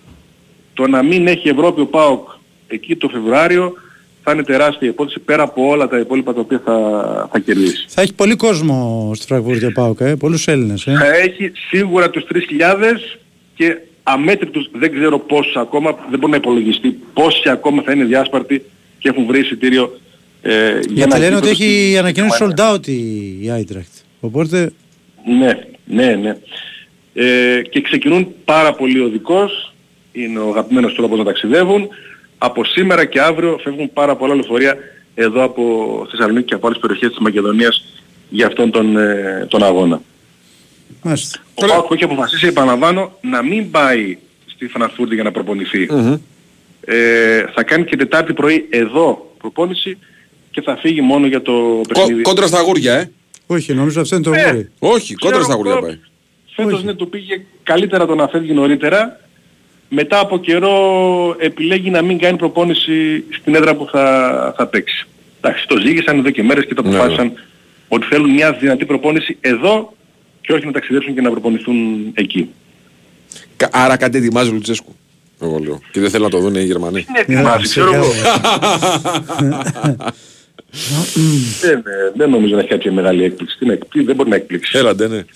Ωραία. Ωραία. Δημήτρη, σε ευχαριστούμε πάρα πολύ. Είναι Καλά, Δημήτρη. γεια σας. Καλή σου μέρα, καλή σου μέρα. Λοιπόν, κύριοι, έχουμε προολυμπιακό τουρνουά στο Στάδιο και Φιλίας. Αναμενόμενο, αλλά έγινε και επίσημο πλέον. Ε, ακριβώς. Χρήστος Ρομπόλης για τις λεπτομέρειες. Καλημέρα, σας, κύριε. Γεια σου, Χαίρετε, Χρήστο. χαίρετε. Λοιπόν, έχουμε και την επίσημη ανακοίνωση. Ήταν Μμμ. γνωστό εδώ και μέρες. Πλέον είναι και τυπικό επίσημο στην Ελλάδα, στο Στάδιο Ειρήνης και Φιλίας συγκεκριμένα. Θα γίνει ένα από τα τέσσερα προελυμπιακά τουρνουά, 2 με 7 Ιουλίου. Τα άλλα τρία θα γίνουν στην Ισπανία, στη Βαλένθια συγκεκριμένα, στη Λετωνία, στη Ρήγα και στο Σαν Χουάν του Πουερτορίκο. Να πούμε ότι στα προελυμπιακά τουρνουά συμμετέχουν ε, έξι ομάδες το καθένα ε, και σχηματίζουν δύο ομίλους των τριών ομάδων. Οι δύο πρώτοι περνάνε στα ημιτελικά, η ημιτελική είναι νοκάουτ και ο νικητής του τελικού παίρνει το εισιτήριο από κάθε ένα προελυμπιακό τουρνουά. Τέσσερα εισιτήρια συνολικά θα δοθούν ε, δηλαδή. Σήμερα στις 8 το βράδυ είναι ε, η κλήρωση για να μάθουμε και τους ε, αντιπάλους μας ε, τότε. Ε, η Ελλάδα είναι στο δεύτερο γκρουπ δυναμικότητας από τα έξι που έχουν ε, σχηματιστεί, οπότε θεωρητικά στο δρόμο για να βρεθεί στο Παρίσι θα παίξει με μια ισχυρότερη ομάδα. Αν ε, υπολογίσουμε ότι η Ισπανία και η Λετωνία είναι οι κοδέσποινες, τις βγάζουμε από τη μέση, θα έχει σίγουρα στο, στο, στο Σε- ΣΕΦ είτε ναι. τη Λιθουανία είτε τη Σλοβενία. Έτσι. Η Λιθουανία, Σλοβενία. ναι. Ναι. Στην πρώτη φάση πάντως, ε, επειδή έχουν βγει έτσι, κάποια υπογκρουπ, ας πούμε, έχει γίνει μια, ένας διαχωρισμός από την ε, FIBA, θα παίξουμε ε, στον όμιλό μας με μία εκ των Μαυροβουνίου, Δομινικανής Δημοκρατίας και Φιλανδίας, όχι το Πορτορίκο το οποίο ούτως ή άλλως είναι οικοδέσποινα χώρα, και με μία εκ των Αιγύπτου, Μπαχάμες, Καμερούν και Μπαχρέιν. Θέλω πολύ να τον παχάμε. Μπαχάμες έχουν 3-4 NBA. Ναι, ναι, ναι, ναι. Buddy Αυτός- Hill, DeAndre Ayton Ναι, κτλ. ναι. κτλ. Πολύ. Eric Gordon. Μπαχάμες, μπαχάμες. Ναι. Άρα εντάξει είναι δύσκολο το έργο, δεν είναι εύκολο γιατί θα έχουμε σίγουρα τουλάχιστον μια καλή ομάδα σε όλο το τουρνουά, αλλά ε, αν είμαστε Εντάξει, πλήρεις, μέσα νομίζω είσαι, ότι- αν είσαι πλήρης. Ναι, ναι, ναι, Έτσι. Ε, ε, ε, Χρήστο, θέλω να μου πεις Ναι. λίγο δύο κουβέντες και για το τι έκανε ο Καμπεγγέλε με τον Πάο. Τι έκανε, ε, παπάδες έκανε, έγραψε 48 στο ranking. 48 στο ranking, 48. 48. Ναι. 48. Δεν είναι ρεκόρ πάντως, έχουν, έχει, έχει υπάρξει και μεγαλύτερο. Ναι. Ε, είχε 30 πόντους, 16 rebound, ε, τάπες, ε, κοψίματα, βοήθησε την ΑΕΚ να επιστρέψει από το πλήν 17 που είχε βρεθεί στο, στο δεύτερο δεκάλεπτο και γενικά ήταν ε, εξαιρετικός ε, και βοήθησε την ΑΕΚ να πάρει μια σημαντική νίκη και μάλιστα μέσα σε ένα διάστημα λίγων ημερών γιατί έπαιζε θυμίζω Δευτέρα με τον ε, Παναθηναϊκό, Τετάρτη Ευρωπαϊκό παιχνίδι κρίσιμο με τη Τσέτσιν και έπαιζε και Σάββατο με τον, ε, με τον Πάοκ οπότε ε, το ένα το παιχνίδι το χάσε στο, στο νήμα από τον Παναθηναϊκό και τα άλλα δύο που ήταν ε, πολύ σημαντικά τα πήρε και τα δύο οπότε είναι σε ένα καλό δρόμο. Εντάξει ο Πάοκ είχε αποσίες να πούμε, ε, λοιπόν Μπελιάουσκας και ο Γκίλμορ δηλαδή κατεβήκε με τέσσερις ε, ξένους. Ε, η Άγη έχει εκτός το Μάκλεμορ γιατί δεν χωρούσε ως έβδομος ξένος στον άμψη έξω στο πλαίσιο του rotation ο, ο Πλάθα αλλά ε, μετά το 16, 16ο λεπτό περίπου κυριάρχησε απόλυτα στο, στο παρκέ και τελικά κέρδισε και με 20 πόντους 90-70. Τι συμβόλαιο έχει ο Καμπεγγέλε με την ΑΕΚ; Ε, μονοετές, εντάξει, αυτά δεν έχουν Είχε κάνει ένα τρομερό κάρφωμα. Ε. Τρομερό. Φίλε, δεν υπάρχει. Ο Καμπεγγέλε. Δεν Μα τον υπάρχει. είδα και με τον Παναγικό, είχα πάθει φλέγα. Καταρχάς σε τρομάζει. Δηλαδή δεν πλησιάζεις. Ανυψιός μου τόμπο, έτσι, να το πούμε γι' αυτό. Α, σοβαρά. Ναι, ναι, ναι, ανυψιός μου Γι' τόμπο. αυτό έχει και αυτό στην κραυγή αυτή. Γιατί... Ναι, ναι, ναι. Έχει πάρει- Κάνει και το δαχτυλάκι. Κάνει και το Δεν δαχτυλάκι. το έχει κάνει μέχρι Α, τώρα, αλλά δεν το εντάξει, έχει. νομίζω ότι μπορεί να το δούμε. Γιατί ο, ο Μουτόμπο κάθε φορά που κάνει τα πάει κάνει το δαχτυλάκι, όχι εδώ, not here. Ναι, ναι, Χριστό, επειδή δεν θα σε ρωτήσω, ρωτάω εγώ, Γιάννης τι έκανε χθες; Ο Γιάννης ε, βοήθησε Βαρέθηκε την να ομάδα βαράει τους. βολές. Για πες και Χριστό. Κάνανε 26 πόντους στην τρίτη περίοδο Και το γύρισαν. και το γυρίσανε και κερδίσαν στο τέλος. Με το Γιάννη να έχει ένα καθοριστικό φόλο και μια τάπα στην ε, τελευταία επίθεση. Γελάει, με την τον ώρα που Blazers. μιλάς, γελάει Χριστό. Ε, εντάξει, Μόνο τι αυτό να σου λέω, δεν κάνω. πειράζει. Ας να γελάσει τώρα θα κλάψει το- τον, τον Απρίλιο και τον Μάιο. Βαρέθηκε να βάλει συμβολέ.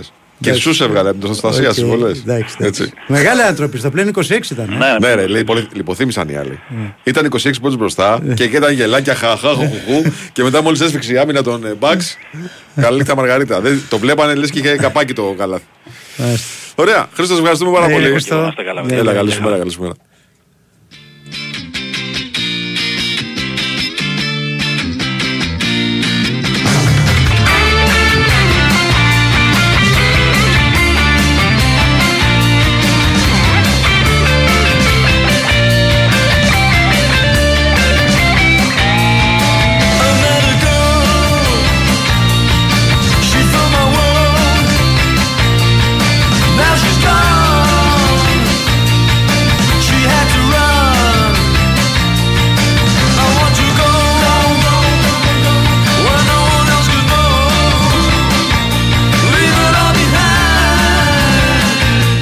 8. Σλόκα επιστρέφει γηπεδούχος στο σεφ. Ωραίο. Ναι, ναι, ναι. πολύ ωραίο. Έχεις δίκιο. Καλό, καλό, καλό. Είναι πολύ ωραίο. Ε, Πάντως και ο Γιάννης έχει κάνει μια δήλωση πολύ σημαντική. Ναι. Ότι ουσιαστικά είπε ότι θα είναι παρόν στον Ολυμπιακό. Ναι. Δεν το είπε 100% αλλά ε, το εννοήσε και αυτό είναι πολύ σημαντικό. Γιατί οι Ολυμπιακοί αγώνες είναι για όλους ε, η υπέρτατη τιμή για να αγωνιστούν. Λοιπόν, Χρήσο Τυρακόπουλο, είχαμε πολλά στο εξωτερικό. Πάρα City πολλά. Liverpool. Και όχι μόνο, είχαμε πάρα πολλά σημαντικά. Καλημέρα σας κύριε, καλή εβδομάδα. Γεια σου, Χρήστο. Καλημέρα, καλημέρα. Πώς είστε; Καλά, καλά, Καλά, μια χαρά καλά. είμαστε. Μια χαρά είμαστε. Όλα καλά; Να είναι καλά ο Άρνολτ. Ε, ναι, γιατί έτσι όπως έπαιξε η Λίβερπουλ δεν είναι για περισσότερα πράγματα. Σωστό. Είναι σα- σαν νίκη είναι αυτό που κατάφερε στο τέλος γιατί δεν είναι καλή η εμφάνισή της. Βέβαια πάντα σε αυτές τις περιπτώσεις η συζήτηση είναι γιατί το πρωτάθλημα δεν είναι ποτέ μία αγωνιστική, ούτε μπορείς να παίξεις 38 αγωνιστικές καλά, ούτε θα κάνεις 38 φοβερές, ούτε βέβαια θα κάνεις 38 άσχημες, ακόμα και οι ομάδες που βοηθάζονται κάνουν 4-5 καλά παιχνίδια. Οπότε σε μέρες που δεν είσαι καλά, ε, πρέπει να... Η περσινή Λίβερπουλ ας πούμε αν έπαιζε έτσι θα είχε φύγει όπως έφυγε τον Απρίλιο με 4 γκολ. Μμμ. Έτσι πάει το, το πράγμα. Από την άλλη πλευρά ο Χάλαντ έφτασε αυτό το απίστευτο αριθμό των 50 γκολ σε 48 μάτς.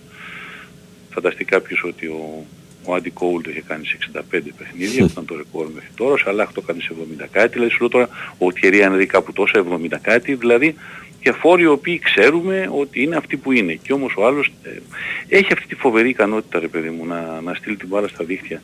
Δεν- μου λένε κάποιοι δεν γεμίζει το μάτι. Τι να το κάνω ρε παιδιά. Δεν γεμίζει το μάτι. Έγραψα ένα κομμάτι χθες σχετικά με αυτό που έλεγε κάποτε ο Φερένς Πούσκας που ήταν πραγματικά επικό πριν από 50 χρόνια.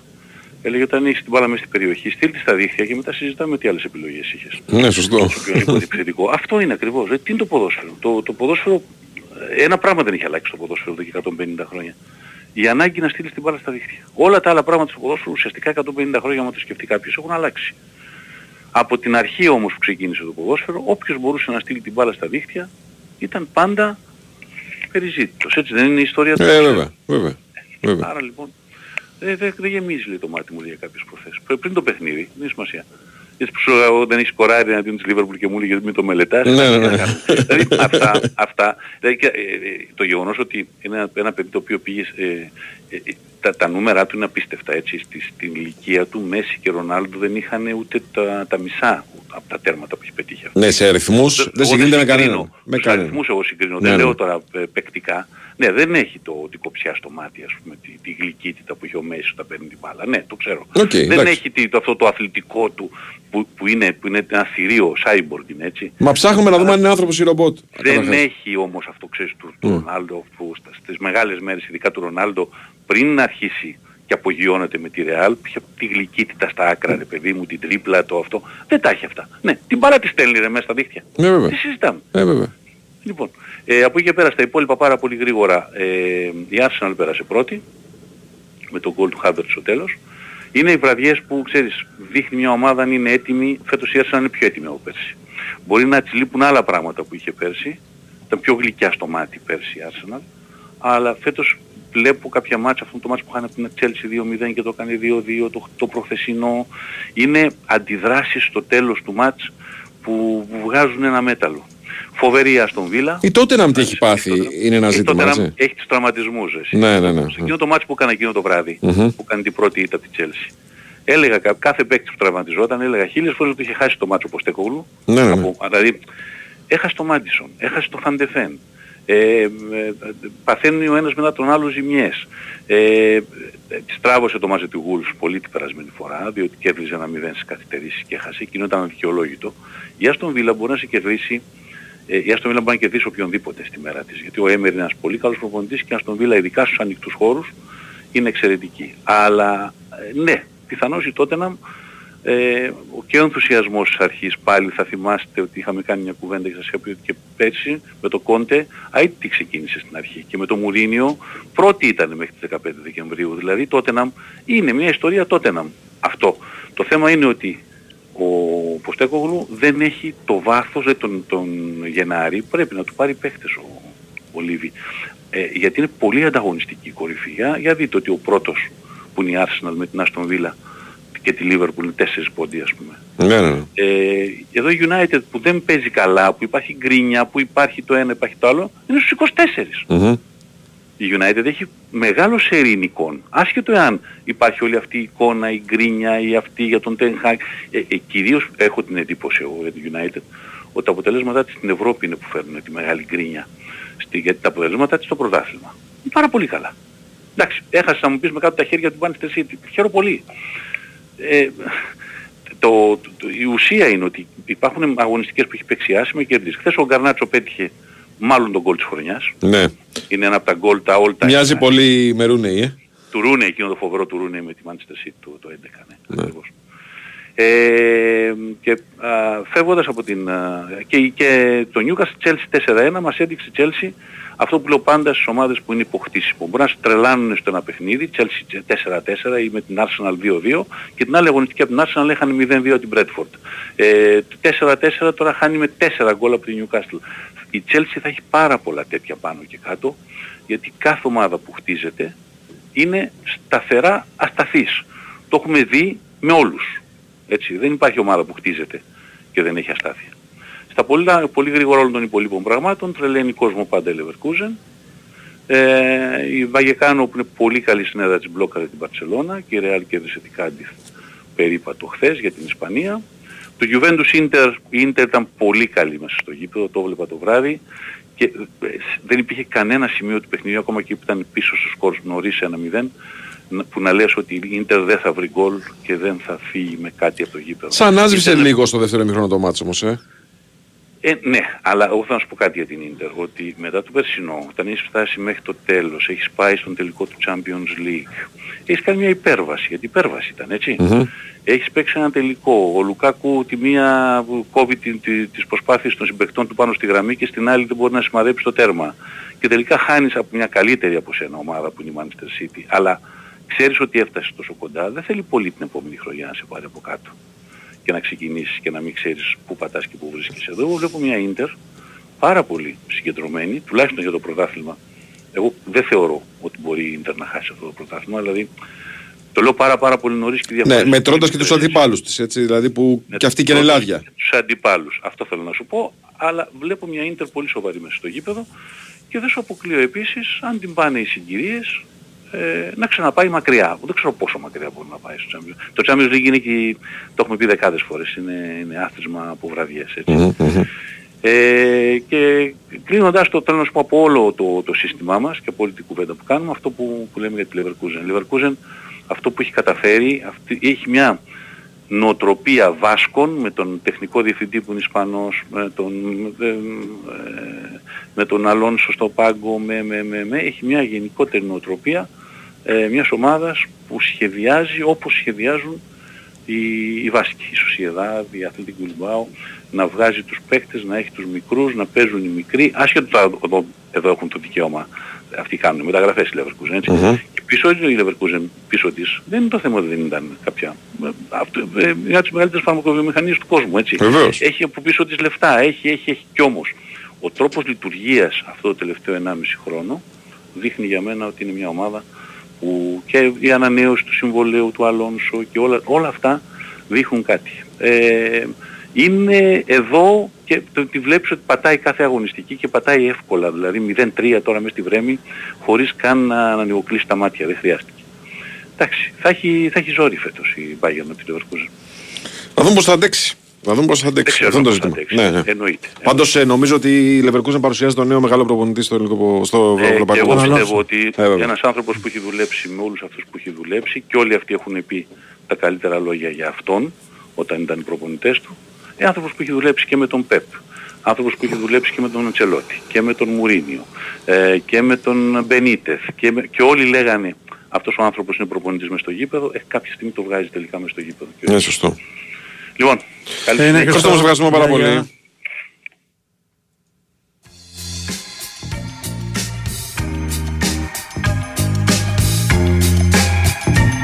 Χαιρετίζω την αισιοδοξία του φίλου που λέει Αστον Βίλα η ομάδα μου. Θα το πάρουμε το πρωτάθλημα και ας μην μας πιστεύετε. Μάλιστα. Το χαιρετίζω, τη χαιρετίζω αυτή τη αισιοδοξία. Δεν τη συμμερίζομαι βέβαια, έτσι. Αλλά η Αστον Βίλα, φίλε, είναι η ομάδα των. Ε, Πώς να το πω, των ε, χευμεταλλάδων παραδοσιακά. Έχει μια σχέση με τους Iron Maiden. Ε, όλοι οι φίλοι των Iron Maiden είναι West Ham. Ε, όχι West Ham, όχι Aston Villa. Μπερδεύτηκα. Πες το ότι δεν το ακούσατε αυτό που σας είπα. Έχει όμως ένα προπονητή τον ε, Emery που όπου έχει πάει ε, έχει κάνει τρομερά πράγματα. Και από τη Villarreal που έφυγε να πάει στην Αστον Βίλα, θυμάστε το είχαμε συζητήσει εδώ με τον Χριστό. Ναι. Φαινόταν ότι ήταν λάθος το βήμα του. Γιατί έφυγε από μια ομάδα που την είχε βάλει σε ράγες με ευρωπαϊκές διακρίσεις. Με, με, με, με, πάει στην Αστον Βίλα σε δύσκολη χρονιά και τώρα βλέπεις. Είναι ψηλά στη βαθμολογία και είναι έτοιμη για το επόμενο στάδιο. Τώρα δεν ξέρω βέβαια πόσο θα της κάτσει το να βγει Champions League την επόμενη σεζόν και να είναι και Champions League και Premier League. Άλλη κουβέντα. Αλλά έτσι μεγαλώνεις. Δοκιμάζοντας τις αντοχές σου. Σωστό. Έτσι είναι. Λοιπόν, τελειώσαμε κυρία. Ήταν ο Τάσος Νικολογιάννης. Ήταν ο Βάιο Τσούτσικας. Ήταν ο Νέο Κιαζόπουλος στα πλατό. Ήταν ο Γιώργος Πετρική εκπομπής. Ακολουθεί δελτίο ειδήσεων και μετά Αντώνης Πανούτσος, Αντώνης Καρπετόπουλος. Γεια σας.